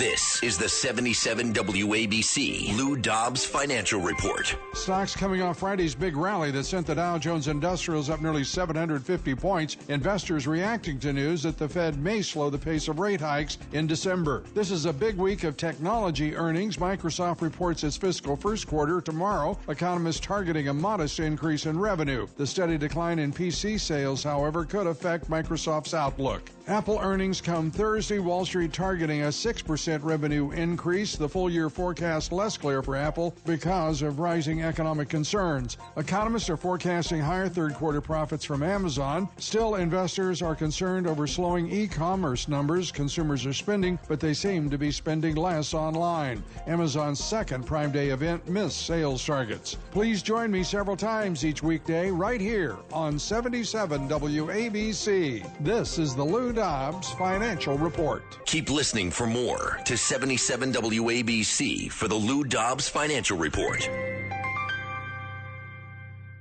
This is Lidia Reports on 77 WABC. Here's Lydia Serrani.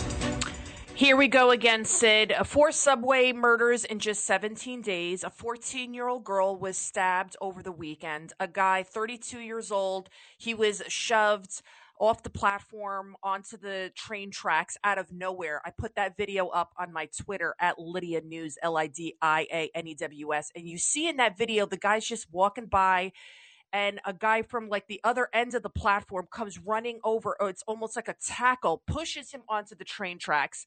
And now all of a sudden, Hochul and Adams, they're like, oh, you mentioned it before. They're doing this crime summit, right? So this is what they're planning on doing. They're going to direct 1,200 more officers daily to spend more time on platforms and trains. But those cops will be solely on overtime shifts. And we already know there's been a record number, like 4,000 cops that are retiring, resigning. So they're already overworked. Adams also plans on adding 50 more hospital beds for the mentally ill. But what are 50 more hospital beds going to do? So obviously, this is not about our safety. This is more about political panic over poor polling, right? Because we're already seeing that Hochul and Zeldin are neck and neck. And let's not forget, I don't know if you have it, Lou, what Adam said, what really is going on when it comes to crime, that it's all simply about perception.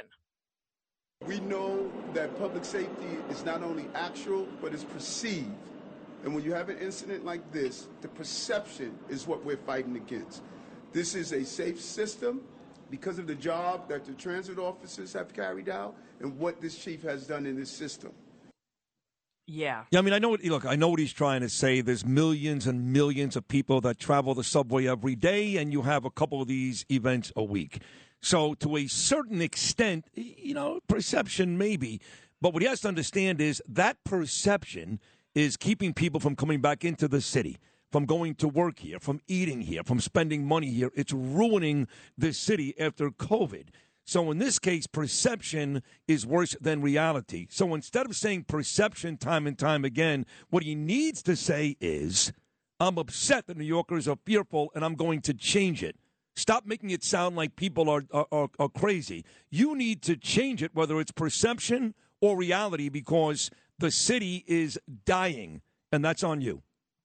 There's another video that you see. It's a black guy, and he's attacking this older guy, and he's Yeah. stabbing him in the stomach. And Yeah. I put that up on my Twitter every day. Wait, wait, wait, wait. It wasn't a white supremacist? Really? Right, no white supremacist. Enough of that. every single day I'm getting these videos of people getting shoved and I saw this other video of a girl on TikTok, she just got randomly punched in the face. How many incidents go unreported?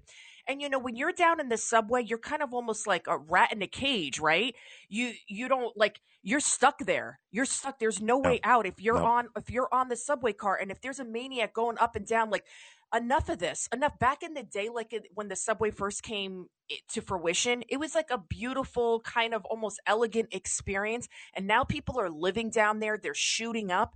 And Hochul is adamant that she, oh, by the way, on 125th Street in Harlem, people are shooting up in the middle of the I day, know. in in their groin, in Yep. their you know private areas. And by, she's by the way, like, well, I have to tell you how many times when I lived on the Upper West Side, on the last two Thanksgivings, in fact, we went, me, Danielle, Ava, and Gabe, to 125th in Harlem to have dinner at the Red Rooster. We love that area of Harlem. We were there quite a bit, actually, over the last four years before we moved to Queens, and we saw it. We saw it getting worse and worse and worse. So I'm not sure what Kathy Hochul and Eric Adams are looking at, but I will tell you this that debate tomorrow night, Lee Zeldin, oh man, he's got all the leverage in the world.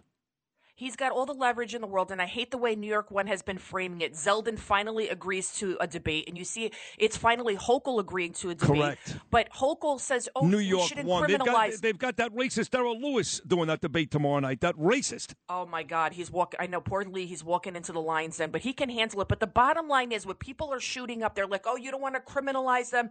And then even the mother of the subway victim, he says he he's now traumatized. He broke his collarbone. He was seriously injured. Everybody's like, "Oh, thank God there wasn't a train." This guy broke his face. He broke his collarbone. These are some serious injuries. He's completely traumatized. His mother says he wants to kill himself. But the bottom line is, the mentally ill and the drug addicts sometimes them being incarcerated is the best thing to happen to them because it forces them to get treatment. Allowing people to slowly commit suicide, to slowly decay on the streets is not what we are about. We are in New York, right? This is the greatest city in the world. Let's take it back and get these people the help they need. And if it has to be by force, then so be it because I can guarantee you the mother, if we found the mother of these drug addicts, the found the mother of the mentally ill, they would say, please, please take my baby into treatment, do whatever you can. We're asking these people, hey, do you want help? And they're out of their minds. And you're asking people that are out of their minds to make a rational decision that they're incapable of making. So sometimes, yes, you have to force them into treatment. And and God willing, they'll pick the right treatment. You know, they'll they'll say, I'd rather I'd rather Yeah. go into treatment than go to jail. Right. But we got to take this city back, and I, I support Lee Zeldin. And uh, somebody asked me, they're like, "Oh, are you working for his campaign?" I said, "No, I'm a New Yorker. I'm tired of seeing my city go down the tubes. And right now, Lee is our only help. He's going to, you know, declare a crime crisis, suspend this cashless bill. And by the way." Remember that girl I told you about, a friend of mine, and she said, I'm not voting for Lee Zeldin. He wants to legislate my private parts. He Mhm. wants to overturn abortion. I said to her, Not Have you seen what he said recently? Blah, Not blah, true. blah, blah. Right. She said, Yes, I did. Oh my God. Yeah. Yeah, he's not going to touch abortion. No. And guess what? Lee Zeldin now has my vote. So that is, I think that's been a turning point for him. he said it on this show Friday because I asked him flat out about two things that Hochul says in a most recent commercial about him. A, overturning abortion. He said, no, I'm not going to do it. And B, him signing something to overturn the Trump laws. And he didn't do that either. So, whole commercial with a bunch of lies. all, all lies. And even if he wanted to do it, he couldn't do it. So vote, vote, vote. John Catsimatidis, 5 o'clock. You'll hear me alongside him. We're going to have Bill O'Reilly tonight. We're going to have a great show talking about all the issues that matter to you. 5 o'clock, John Catsimatidis.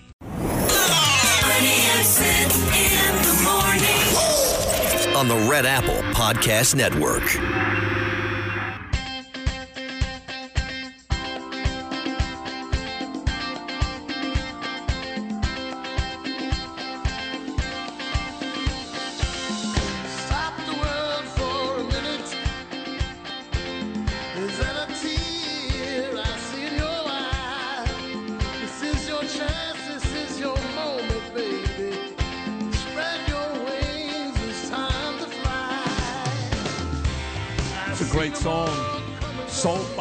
Little Stevie. I take a quick story about Little Stevie, Stevie Van Zandt. This guy's it's like a major superstar. Like you have to understand, my favorite act my whole life has been Bruce Springsteen. I don't care about his politics. Bruce is uh, the greatest of all time. The E Street Band, the greatest of all time. He's my favorite. And here's little Stevie. Like, he's the man. He's Bruce's right hand guy. No disrespect to Clemons or Lofgren or the rest of those guys. He's the man. Maybe the greatest guitarist of all time. Then he goes on to the Sopranos. Silvio Dante. And as great as J- Jimmy Gandolfini was, God rest his soul, Van Zandt was every bit as good as that. Then he goes on to this show, Lilyhammer, on Netflix, where it's on record. People have said That is the greatest acting performance ever, ever. This guy's like a huge star. And I go down to Florida for the last ever episode of The Sopranos, and they all showed up at the Hard Rock Hotel thanks to Jimmy Allen. They're all there. Gandolfini, Schirripa, Imperioli, Van Zandt. And here's Stevie, this major star rock and roll actor. I show up the next day at his cabana with Bernie Kosar, the former quarterback, and he invites me in. And for 20 years, this guy takes my phone calls, comes on my show whenever I want. Got a chance to talk to Bernie all these years. This guy's like a major superstar. But that's the type of guy Stephen Van Zandt is. It doesn't matter. He never forgot where he came from and who he is. And all he really is is a little rock and roll guy at heart who's just immensely talented and has become a major superstar. He was on with me and Bernie quite a bit. He loved Bernie as well. Here he is making his return to the Bernie and Sid show. The great, and I mean great, little Stevie, Stephen Van Zandt. Good morning, Steve. Good morning, Sid. Good morning. Nice to have you uh, back on. All those things I said, I meant. I mean, there was no reason for you to talk to me at that cabana 20 years ago, but that's just the type of guy you are, Steve. it was love at first sight. What can I tell you, Steve? I tell you, the night before, people still don't believe that was the case, that Jimmy Allen convinced all of you guys to go down to Hollywood, Florida, to sit there and watch the show with all of us and then sign autographs afterwards. And we all know how Jimmy felt about that last episode, at least initially. So the post show party wasn't exactly a blast, but what a couple of days we had, huh, Steve? Yeah, it was amazing. Uh, thousands of people showed up. Thousands. I mean, it was like a we had, we had to walk from the you know from the hotel part into the casino part, and, and there had to be there had to be three, four, five thousand people lined up on that on that walkway. I mean, it was amazing. I, I- told the other the other actors, I said, you know, ever wondering what it felt like to be a rock star, this is it. This is it, right? You know, it's You funny. It's funny. Uh, the other day, I had Steve Schirripa on, and I said, you know, when I lost Bernie a couple of weeks ago, and uh, Wednesday, of course, is his big service at St. Patrick's Cathedral, and hopefully five thousand people are going to show up. But when I lost Bernie, I said, Stevie, imagine how you guys felt about Jimmy Gandolfini or even Tony Sirico. You loved him. You worked together all those years. I was with Bernie on and off for twenty three years, so you can Yeah. imagine, Steve, how I felt two weeks ago. No, no, no. Before we go any further, Sid, let me just offer my deepest and sincerest uh, condolences to you and, and, and Bernie's family and friends because, uh, you know, he meant the world to to a lot of people. Uh, I mean, you two together were just uh, the greatest. And, uh, you know, it's one of them things that was shocking. You know, I, I you know, I it was uh shocking to a lot of us. And, uh, you know, he's just one of a kind. He's one of a kind. And, and, and you guys together were. Uh, you were like Martin and Lewis. You know? I I like that. Uh, And you know what's and what was great about you and Bernie is is that in a lot of political areas, which we do politics, right? You're you're an actor, you do rock and roll, we do politics. In a lot of areas, man, you and Bernie could not feel any uh, more differently uh, on a lot of these topics, and it didn't matter. He loved you. He loved who you were, what you stood for. Just imagine, Stevie, if everybody was able to get along despite their political beliefs. I know it's ridiculous. It's never, and even I'm guilty. I'm guilty myself. I get mad at my sister. I stop talking to her. But you and Bernie were a classic example of two guys, complete opposite sides of the political spectrum, who got along great. Yeah, yeah. I, I'm always looking for the common ground, and, and I think Bernie was the same way. You know what I mean? Uh, you know, you can go through life carrying a burden on your on your shoulders and being an enemy, you know, of people, and and uh, having that kind of anger and hatred and carrying that around if you want to. If you, if you want that to be part of your identity, you know, that's up to you. But I'm not that way, you know, and I know Bernie wasn't that way. I know you're not that way. No. You know, we're looking for the common ground. You know, I mean, I'm, uh, you know, I- I'm, I'm not, I don't hide my politics. I'm a, I'm a law and order liberal independent. Okay, I always have been. You know, and and uh, everybody knows. You know, I, I, I, uh, I believe in, in in quality of life. I believe in the rule of law, and I believe in, you know, I give the biggest fundraiser for police every year. Yep. You know, but uh, yes, I'm a liberal. I believe in helping people who who need a little help. You know, give giving them a leg up a little bit. You know, and uh, you know, I believe in women's rights and I believe in all of the equality, you know, and all of the things that I think our country stands for. But you know, we're going to have differences here and there. But um, you know, I don't see any point in focusing on them. You know, dwelling on them. Uh, you know, we are who we are, but let's find a common ground if we can. And if you're, in, especially especially if you're in, mu- in music. I mean, music is really the great, the great common ground. You know, the arts, the arts are the great common ground for the entire world. So that's what you know, that's what I do for a living. So we try and you know, try and stay on the, stay on that common ground if we can. You know. Right, music and sports. I know the police, in fact, talking about you being so pro police, they they uh, gave you a great honor not that long ago, a huge honor, Stephen Van Zandt. I tell you, for example, I had Kelly Ripa on the show on Friday. If I would have brought Hitler on, I would have had less hate mail. I swear to God, these people are crazy on both sides. They're insane, and you just want to get somewhere. I don't like a lot of the stuff going on in our city, in our country. I yell and scream about it every day. I can't stand our political leaders. But you just you got to figure out a way to take a breath once in a while. For me, when you guys go into rehearsal in December and you and Bruce and the band hit the road in January, I can't wait. I can't wait. Well, what is that? Uh, is that it, Stevie? Is that the last tour? Well, you never know. You know, I mean, these days especially, you really never know. You know, we're getting to that point in life where uh, we're lucky, man. We're, we're we're we're very lucky. We have we've we've already changed the concept of chronological time at this point. I mean, you know, I know like ten guys in their 80s who are playing on stage today. I mean, when I grew up, I didn't know anybody over the 60s. I mean, the people in the 60s, you, you were in senior citizens' homes, or, you know, yeah, right? I mean, you know, uh, no, nobody's grandparents made it past the 60s, you know, uh, 65, 66, that was old. I know 10 people personally in their 80s who are on stage performing. Wow. You know? So, I mean, you know, uh, on, on the one hand, we have really changed the concept of, of what is what is old, but uh, I think rock and roll kept us, is keeping us young. You know, I mean, um, I'm training like I'm training for the Olympics. I mean, I'm you know, I'm gonna be I'm gonna be in, in the best shape of my my, my life. But come come uh, February, You are. You've already lost a ton of weight, a ton. You look like a million bucks, Stevie. You, you may actually, in all seriousness, look the best now you've ever looked, and that's never too late, Stevie. So congratulations. Yeah, no, thank you. I, I, I you know, I really had to do it. You know, and and, uh, and and and look, you know, like I said, we, we you know, the idea of you, try and you, you're going to bring joy to people around the world, and uh, give them a little, like you said, a little bit of a break. Because man, you know, we're just drowning. We're drowning in uh, we're drowning in depressing news and and, and, and depressing politics all day, twenty four seven.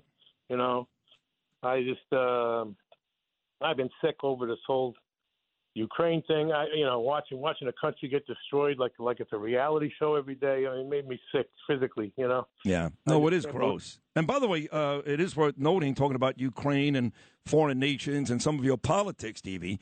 And maybe I'm going to give you too much credit here, but I always do. I always tell, I always tell people, you know who got Nelson Mandela out of jail? Stephen Van Zandt.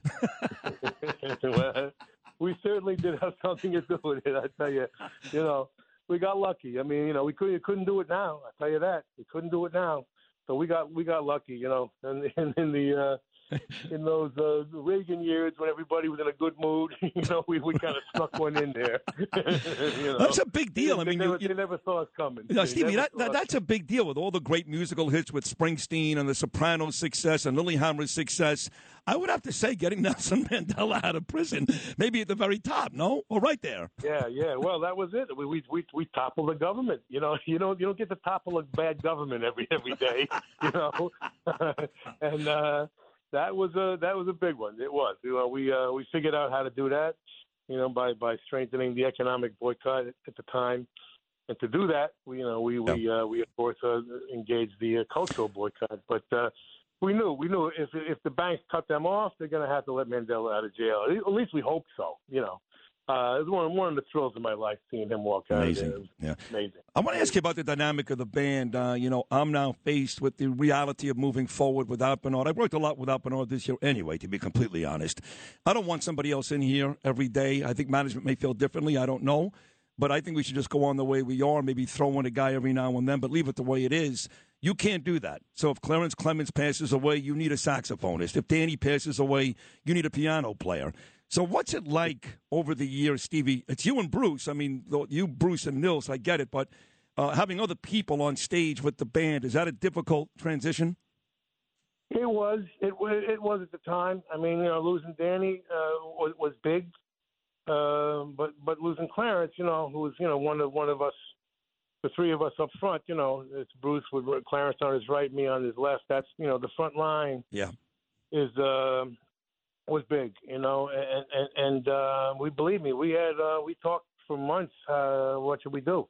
You know, and. uh at the time, we just got lucky because um, just so happens his, his nephew uh, plays saxophone, and we thought, you know, this is the, this is the, this is the perfect solution because um, it was hard to, you know, we didn't want to have. You're not, you know, you're not you're not going to replace Clarence Clement. You can't replace him. No. So we thought whoever whoever's in that spot is going to be uh, it's going to be judged, you know, quite quite harshly. You know, it's going to be a tough transition. But luckily, uh, you know, if, if it's his own blood, you know, his, his own nephew, Right. um, that you know that was the perfect solution, and and um, and, and we even you know we at the same time we we took out a horn section, uh, really uh, for one of the few times we've done that, um, and, and we you know we said we don't want to we don't want to put all the pressure on, on on Jake. Let's let's uh, you know we'll let Eddie Manion take some of the solos, Jake will take some of the solos, and and uh, and you know, and, and then we'll have them come back, coming back and forth out of the horn section, so it's not like you know under under this spotlight, It's Right. incredible spotlight. Right. And uh, and Jake, he uh, he rose to the occasion. He did an amazing job, and and and, and the people and the people loved him. You know, so uh, we were able to make that transition. But uh, it was it was a tricky moment, man. You're like, you know, uh, uh, are we going to be the same band? You know, Yeah. Uh, should we change the name? Oh, my mean, God. you Right. know, Tough. you know, Right. because it was it was that big. It was that big especially especially when you play 10th Avenue Freeze Out. I mean, my God, what do you do there? Uh, with about two minutes to go, Stevie, I do want to give you credit for something else. I've already given you credit for a million things, but that's you. You've had an amazing life. You really have. And your book last year was great, too. But I love what you did. This was a discussion you and I had with Bernie Kosar 20 years ago. At the time, you were just kind of conjuring it. Now it's a reality.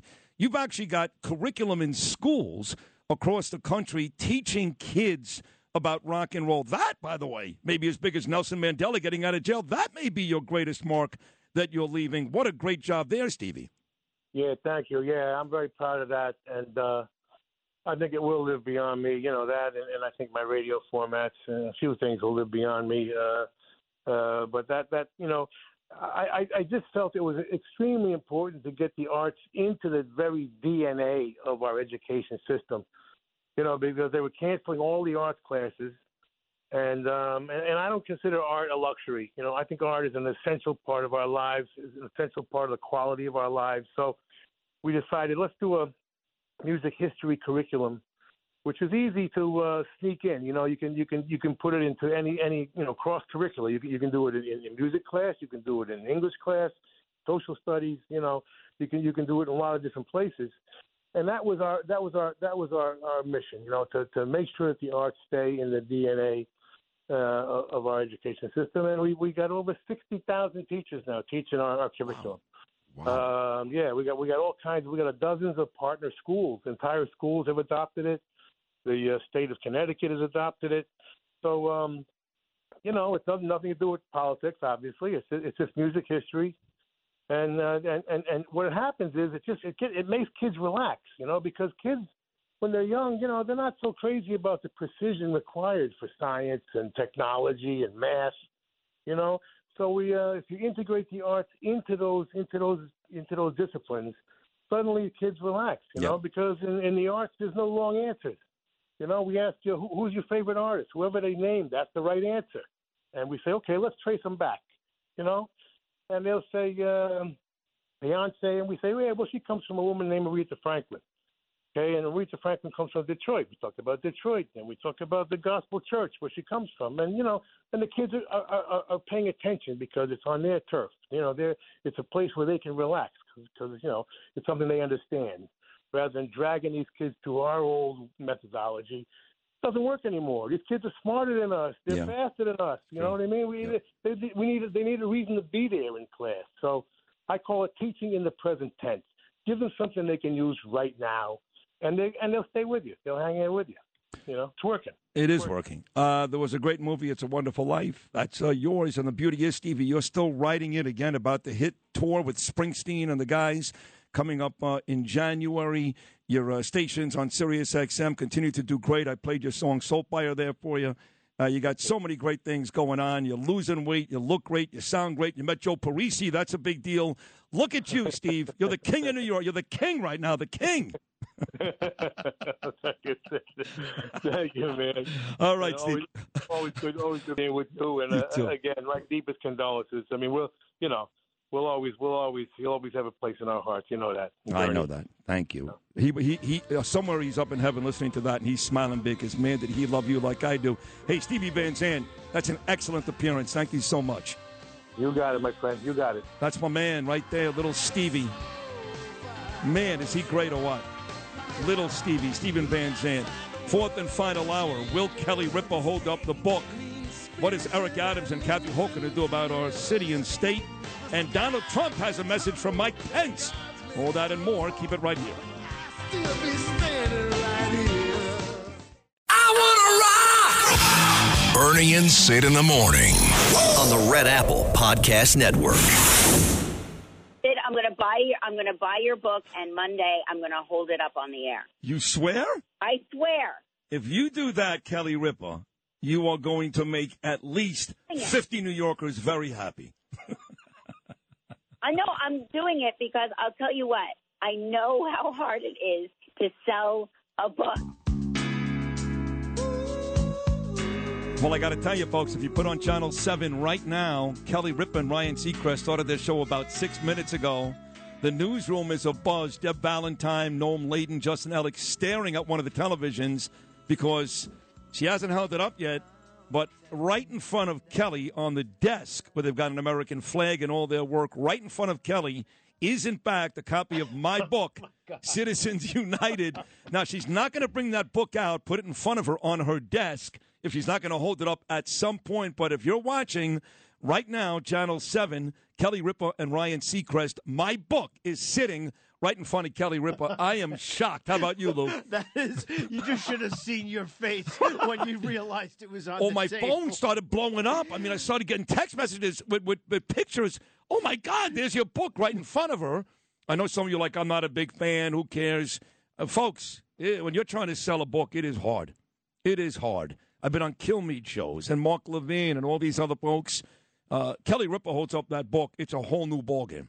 Whole new ballgame. Millions of people watch this show every morning. Whether you like her, like her politics, it doesn't matter. Much like Steven Van Zandt, she's a major superstar. Major. And the book is right there, right in front of her. I'm looking at it right now.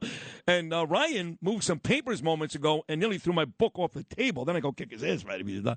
But there it is. She's got all these notes in front of her, an American flag in front of her, and my book. Uh oh.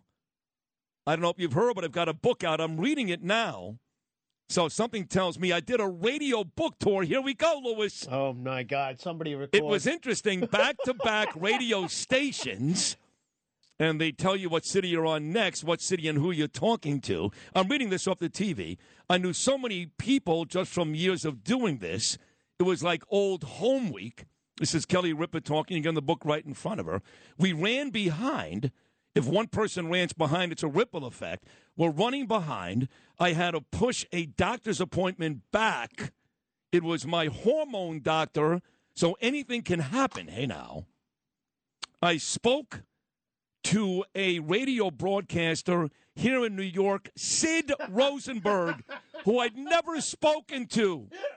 He used to work in the same building, and I said how it is possible we've never bumped into each other when I worked at all my children. That's where the broadcast center is. Now, we have never spoken to each other before, ever. Anyway, he too has written a book, and he was giving my book such props.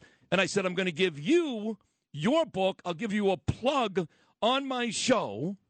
You're the only one. Ryan Seacrest goes, This is like a radio show on TV. Kelly says, I've not read his book yet because I just got it this morning. It's on Amazon. I went, and there it is. She saw And- it. And then they got the zoom in. They're zooming in. Oh my Look at it look at it. Look at it. oh, no. Don't open it. Don't, don't open, open it. Don't look, don't, open don't, look inside. Don't, don't, read it. it. Don't, read it. No, oh, no. Kelly, rip up. No. And now, and now we're gonna read. Now we're gonna read an excerpt from chapter.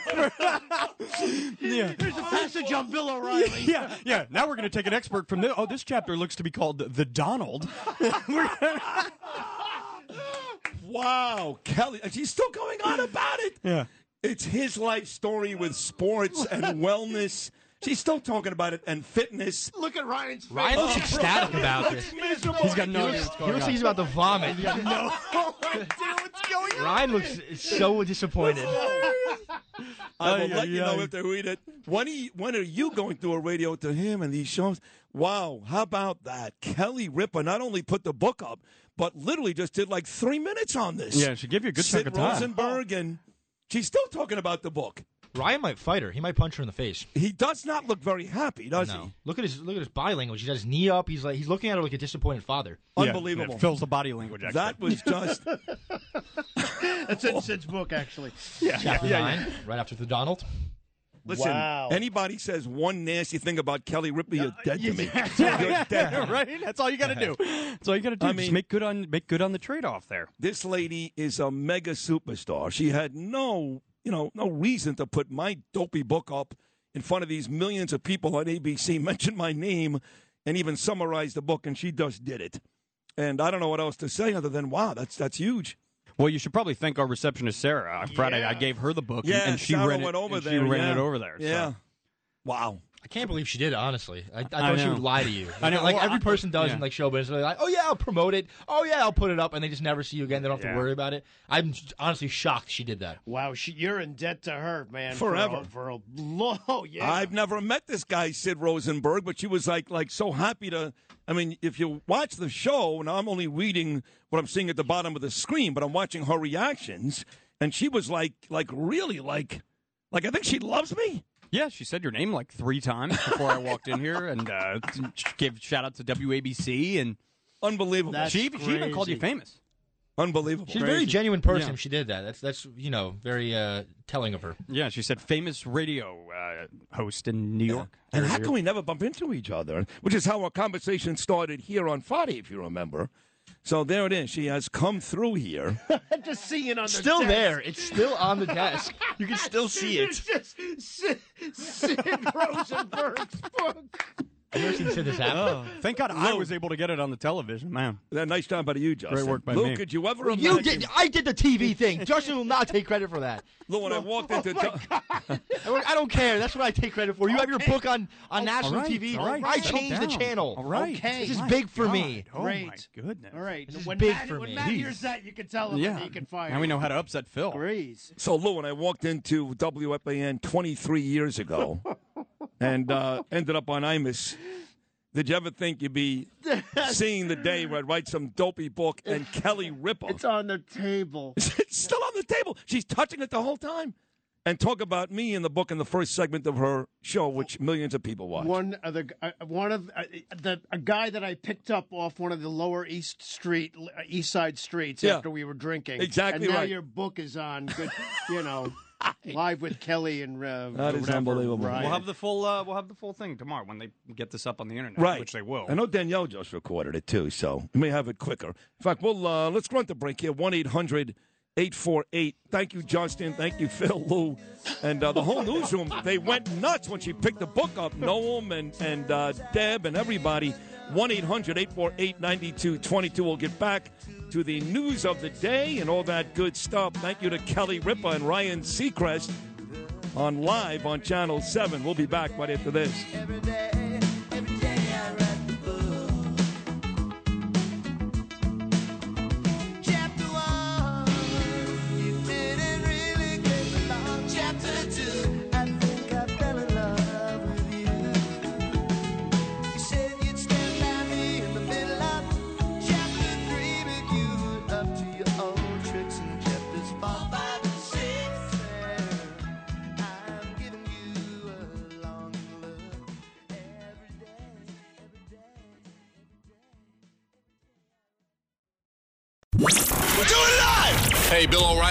And you are listening to Bernie and Sid. God help you. On the Red Apple Podcast Network.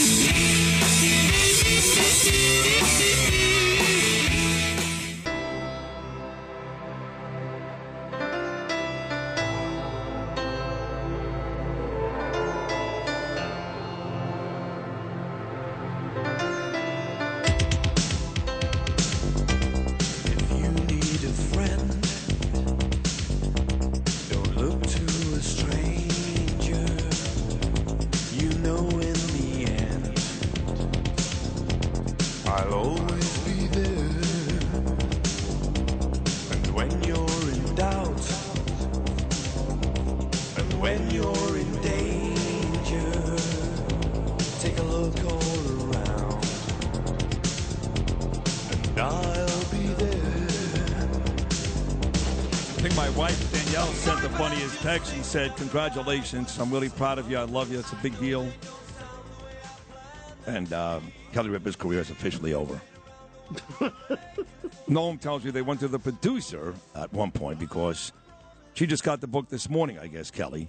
They ordered it on Amazon, but she mentioned on the show, at least what I read in the um, in the words, that the producer had already read some of it, and so she went to the producer some lady, some uh, I don't know. It's not Gelman. Some Oh, it wasn't Gelman. Okay. She looked, and she's like, "Yeah, you read some of the book, right?" And the lady looked miserable, miserable. I mean, if you haven't read the book, I do a number on Joy Behar, a number on Whoopi Goldberg, and they all work at Channel Seven, and they're all on right after Kelly on the View, and I'm sure Kelly is at the very least friendly with all of them. And when I say I do a number, it is vicious.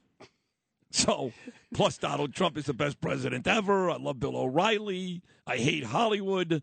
And here's this beautiful lady who's had this amazing success. And she literally just threw her whole career right down the toilet. Oh, now there's going to uh, be hold a up my book. yeah, protest yeah. outside the ABC building. no doubt. Kelly, Kelly Ripa, you uh, fraud. There's a whole chapter in the book about how much I can't stand BLM. Not that I don't think Black Lives Matter. I think every life matters. All lives matter. Black lives, white lives. I mean, BLM's a joke. They're a terrorist Marxist organization that stole millions of dollars, put their folks in mansions in California. There's a whole chapter on that.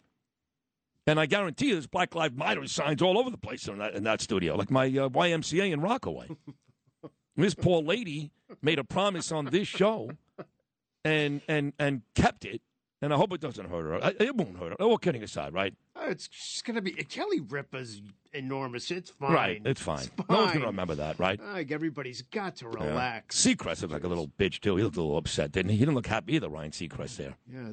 I mean, Kelly was like so bubbly and happy, like, and I met this guy Sid, and he was great, and he gave my book props, and I'm giving him props, and I love him, and he's great, right, Ryan? Uh, haven't read the book. Well, this is not live from Times Square, New Year's Rockin' Eve. This is uh, no, Well, uh, it's a big deal, though. So serious. Everybody loved the Steven Van Zandt interview too. Thank you for that. The book is still sitting in front of her, just uh, just so you know. Just in case you missed. Yeah, it's still there. But there's a there's a white piece of paper that I put inside the book where I said, "Listen, I love you. You were great. Thank you. If you could really do this, that'd be great. No pressure." She should read the. The note, I note. know. Yeah. So now she's got the note on top of the book. I, I don't know. that'll that'll cushion all the other things that are inside the book. yeah, I know. So now I'm getting like Facebook messages and Instagram messages from everywhere. Like I'm not kidding you, everywhere. From people who don't even know me. They're like, "Hey, wait a second, is that you?" yeah. Is that you just now on Kelly and uh so it was. So the next thing will be book sales. Yeah, well, let's hope so. okay.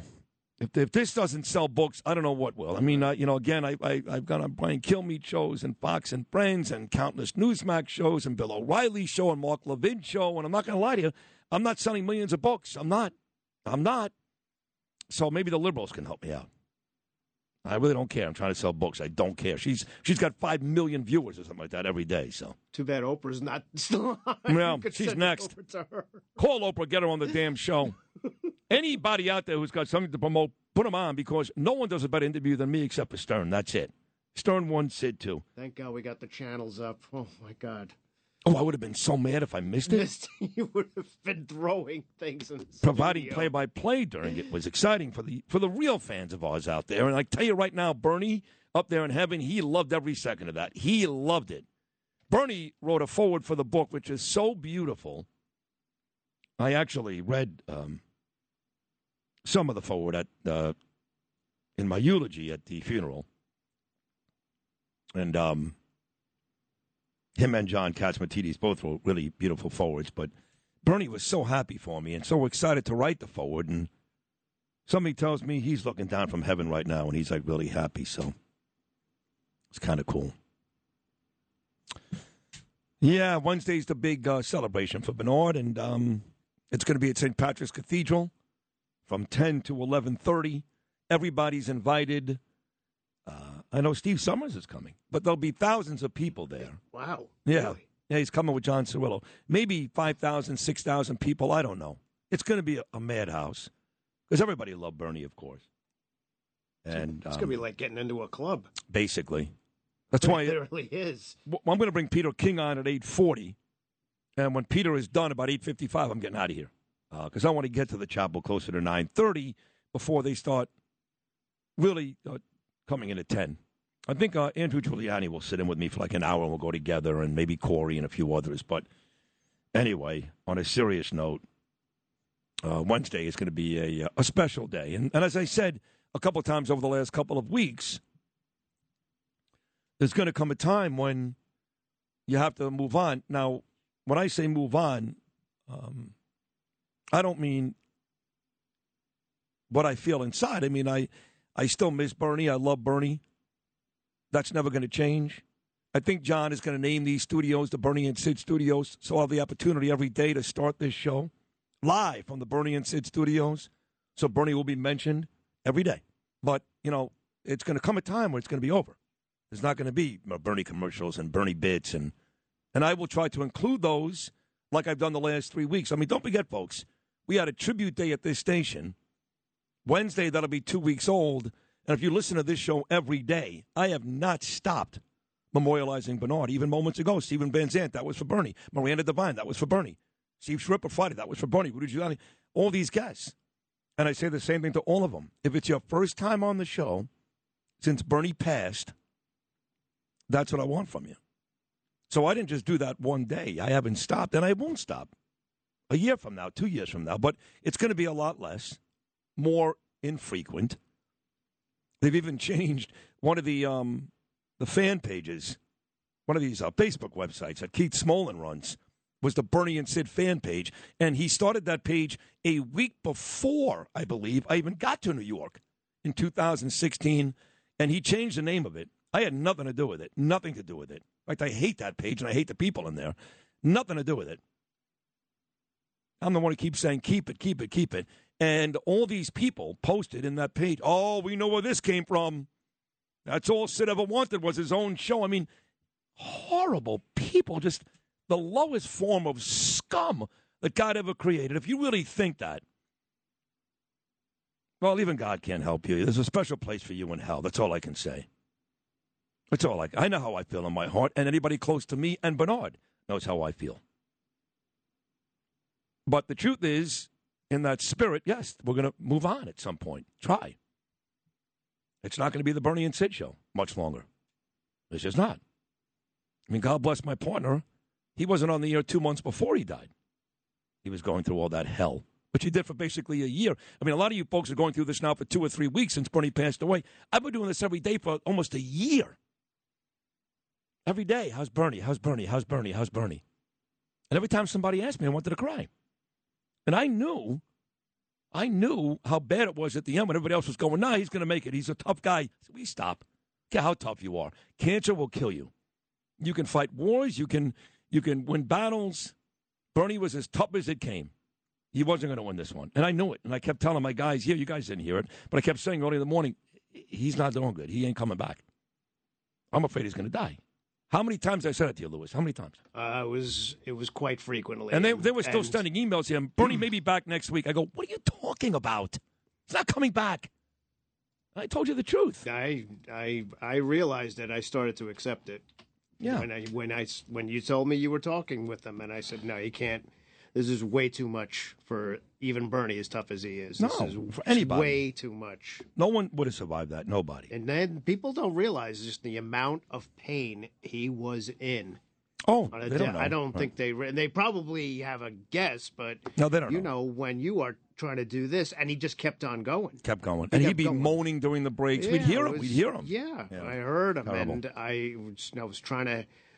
What can you do to try to help him? That's it. But you know, it's just way too much for him. He he dealt with way too much. No, he, he, he got a really bad hand. He- Yeah. I mean, very few people deserve that. Good people never deserve that. And he went through hell for a year. and didn't deserve it. No.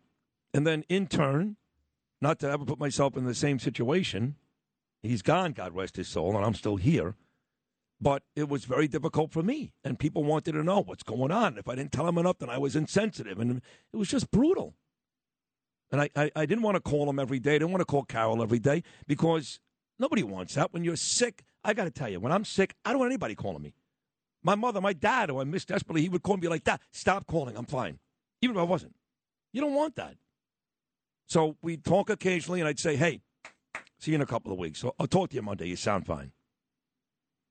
And this went on for 11 months, not three weeks. All you people all broken up, and all am I going to do? Shut up. A lot of you people really made me sick during this period. I got to be honest with you. Most of you, the overwhelming majority, were beautiful. And hopefully you'll show up at this thing on Wednesday. But some of you are the lowest form of life God ever created. Okay, I'm gonna. And you're going to be there Wednesday too, some of you morons. Right, so I'm going to channel Bernie for a second, like, and just go, all right, all right. I know, easy. I know. Take it, Calm go down. easy. I go easy. You think I'd be in a good mood? Kelly Ripa just showed my book, but yeah, you're well, these people. all When I got to place. read that, this, you know, Sid doesn't really care. Sid's all about the money. What are you talking about? All right, well, they don't know. Well, I have to read that stuff. All right, I got you, but just don't read it then. All don't read it. They don't. Well, he shut the website down for a week. He put it on pause, and then first he changed the name, which again has people oh Sid, and then he put it on pause. So anyway, If you're going to listen to every single, it's like polling a bunch of people out on the street. They some don't know what's it's going worse. on. It's Okay, worse. Maybe because now you're dealing with a, a, a friend of mine forever, like a brother that close, and saying such horrible things. I mean, God, I could never, ever, ever bring myself to something like that. Whether I like the guy in radio, didn't like the guy in radio. I mean, first of all, what kind of loser spends his time every day or her time? It's mostly women on that page. Every day, every day. Get a life. Go out there, do something. Go, go, go pick some pumpkins or spend some time with your kids if they still like you or your grandkids. Maybe have sex once in a while. Go on there every single day. I miss Bernie. I hate Sid. Are you kidding me? Come on. Shut up, Phil. just well, Phil was just. He My hasn't bad. said anything, but I I'm know he sorry. wants to say something. So, I don't What you just tune him out.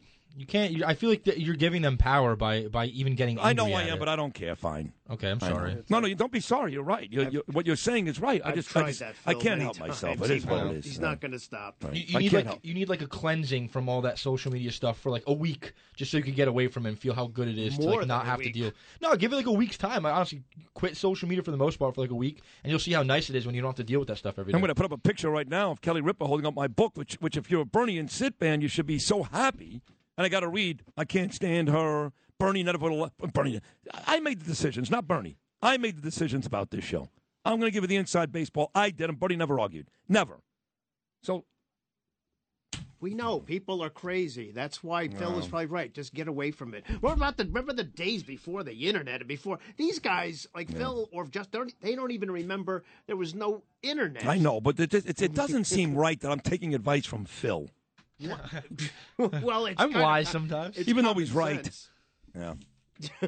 Traffic and sports are coming up next. Thank God Phil directed me in the right direction. Thank God for Phil.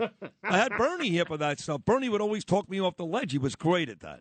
Even if he agreed or he was just as angry, you never knew. He was great. He'd be like, Sid. Just calm down. Right. Because I, I could Right. hear him already saying like, "Oh, uh, easy, Right. easy," before you start going off the rail, Yeah. off the cliff. Because you are once you start moving, it goes from sixty to one hundred and eighty miles an hour really quick. Well, I got news for you. That's why some people love me on the air. I'm That's just trying to tell you. Yeah, that's why. I, that's why I love you too. I, lo- I love getting on an out of control train.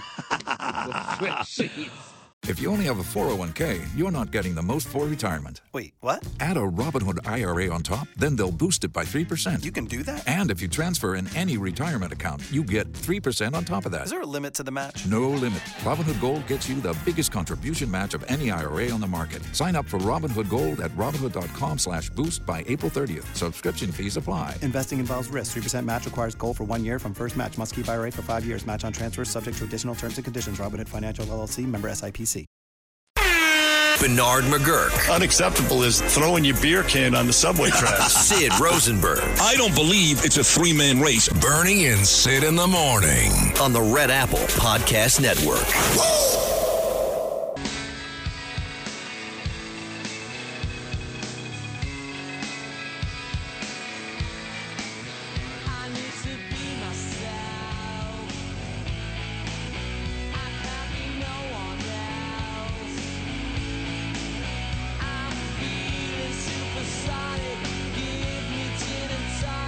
Yeah, well, even Eric Adams and Hochul can't mess this one up for me today. This was. I'm good to go. You know what I'm saying, Louis? So you should be in a spectacular mood. Well, I don't That's know. not the case. I mean, I should be, but I go back and forth. I fluctuate. You know how I do. I'm in a great mood one second, and then something reminds me about how horrible things are, or people are, and then I get in a bad mood, and I just kind of go back and forth. You know. Hmm. I've Yeah. noticed. you have? I've seen. Yeah, and sometimes I've noticed. Trump puts me in a good mood. I will say that. Thanks, Eric. He was on um, Kilmeade show on Friday. Donald Trump.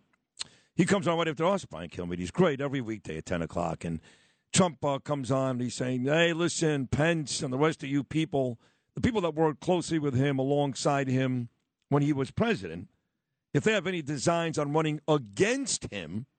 In 2024, because Trump is running. It's, it's no longer if, it's when he's going to announce it. He's going to run.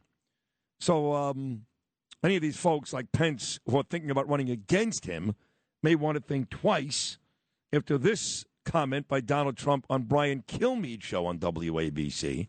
Lewis, this is cut number 12.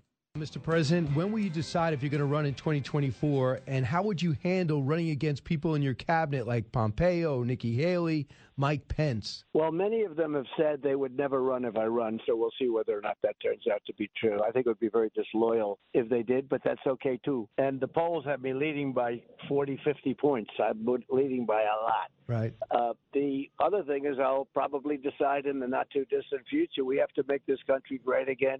We had it great. We had energy independence. We were respected all over the world. We had low taxes. Everything that's happened, we had no inflation, as you know. We had we had this thing going like nobody's like our country has never been before. But we when, had a when would you border. Decide if you're going to run? border Mr. in history. When would you going to decide if you want to try that again? We had the strongest border in history. Uh, we had all of the things. It was so beautiful. And now look at our country. Our country is a failed country. We're Gotcha. we're we're really a nation in decline, and that's a Well- very sad thing. Yeah, he wasn't going to answer the part about when, but he's going to run. And all the things he said about the country, exactly right. Then he went on to this uh, big rally in Texas on Saturday, and he got the folks really fired up there talking about the end of Nancy Pelosi's career. Really got them fired up. So let's go uh, back to the great state of Texas from Saturday. Trump on Pelosi. Lewis, this is cut number 13. You're going to vote for an incredible slate of true America First Republicans up and down the ballot, and we are going to end crazy Nancy Pelosi. And she's nuts. She's crazy. We're going to end her political career. Her political career is going to be ended once and for all under Biden, Pelosi, Schumer, and the radical Democrat Congress. The Texas way of life is under siege. Biden and the far left lunatics are waging war on Texas energy workers. Can you believe this? They're against oil, God, and guns. And then they say they're going to do well in Texas. I don't think so. oil, God, and guns. And they say they're going to do well in Texas. I don't think so. So that was uh, Donald Trump this weekend. And then you had Joe Biden. Oh, the guy, well, he's not going to run against Joe Biden. Biden's not going to run. Biden's going to be 82 years old, and he's not going to make it. I'm telling you, folks, they're going to remove this guy from office. He's done. He did an interview with MSNBC over the weekend, and he fell asleep. He was fast asleep.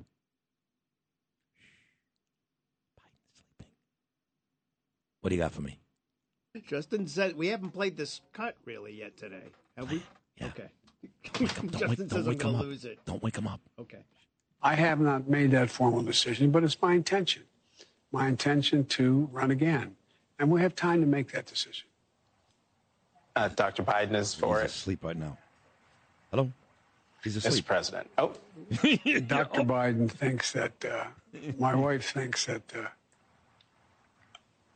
Oh, my God. that I, uh, Wake up. that, that we're, that we're doing something very important. He was asleep. I'm not kidding you. He was. He, he actually was fast asleep. Oh, you can't make this up. Oh no! No, no, no. It's true. Oh, oh, oh Fast asleep. Oh, he's there. He's there. Out like a light. You got to see the video, MSNBC. You- You're not going to believe it. You're you're not. You're just not going to believe it. That's too great. It's one thing when Mike Francesa and Sweeny Murti do it on WFAN radio. This is the president uh-huh. on MSNBC. So, Oh my God! yes, and then Then you go, wait a second, this guy's falling asleep during a lie. T- Trump's in Texas with thousands of people getting him fired up. This guy fell asleep. So you got to wonder, is this guy okay? So, given the opportunity, President Biden, uh, it's Putin on the phone, Mr. President. to alleviate your concerns and make you feel like, hey, it's okay, I'm good, I'm good to go, I'm strong, I'm healthy, I feel great. Given that opportunity, that's not the way it went. this is uh, Biden 4 on, on the president's health and what the future looks like. I, I think it's a legitimate thing to be concerned about anyone's age, including mine. I think that's totally legitimate. But I think the best way to make the judgment is to, uh, to you know, watch me. You know, am I swollen up? Am I don't have the same pace as her? No, you don't. You know, uh, and that old joke, you know, uh, um, What- what is everybody talks about the, you know, the new 70s, 50s, and all that What? stuff. You know, I, you know, it could be. I, I'm a great respecter of fate. I could get a disease tomorrow. I could, you know, drop dead tomorrow.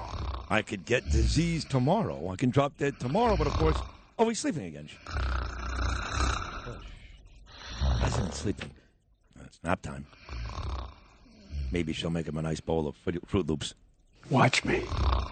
And then he can watch Kelly and Brian and see Kelly promote Sydney's book, Mr. President.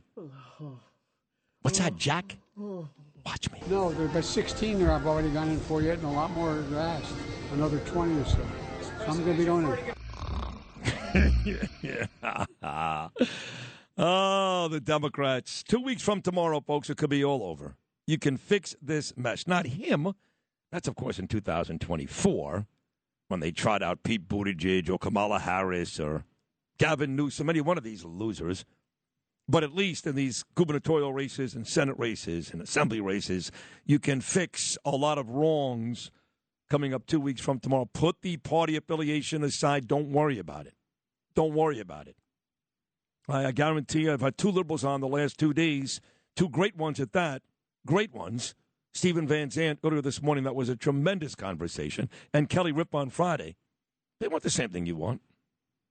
Kelly wants, uh, she lives on the Upper East Side, Kelly. She don't want to get bashed over the head or raped by some maniac in the middle of the night walking back to her apartment. She doesn't want that. And I think Democrats are going to do the right thing. I really do.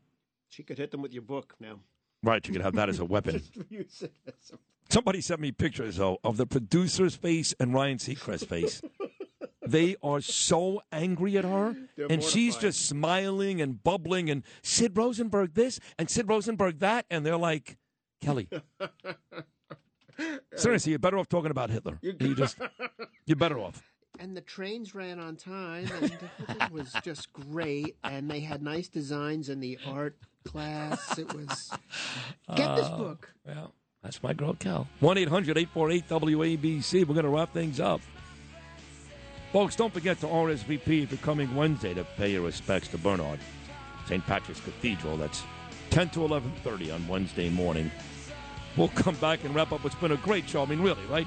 Miranda Devine, Rich Lowry, Stephen Van Zandt, and that great moment on Channel 7 with Kelly Ripa. All that on this just one show, just a Monday show. We'll come back and wrap it up right after this.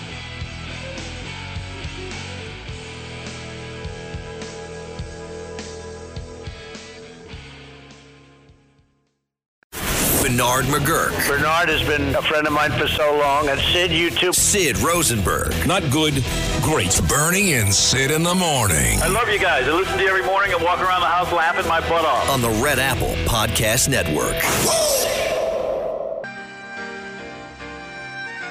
Supertramp. Oh, logical. Wrapping things up on a great Monday show. I want to thank all of our guests today once again. Miranda Devine, Rich Lowry, Little Stevie, Stephen Van Zandt, and certainly a huge thanks goes out to Kelly Ripa for this uh, final hour. Holding up my book, Citizen Sid, which you can buy today on Amazon, and uh, that was a uh, that was funny.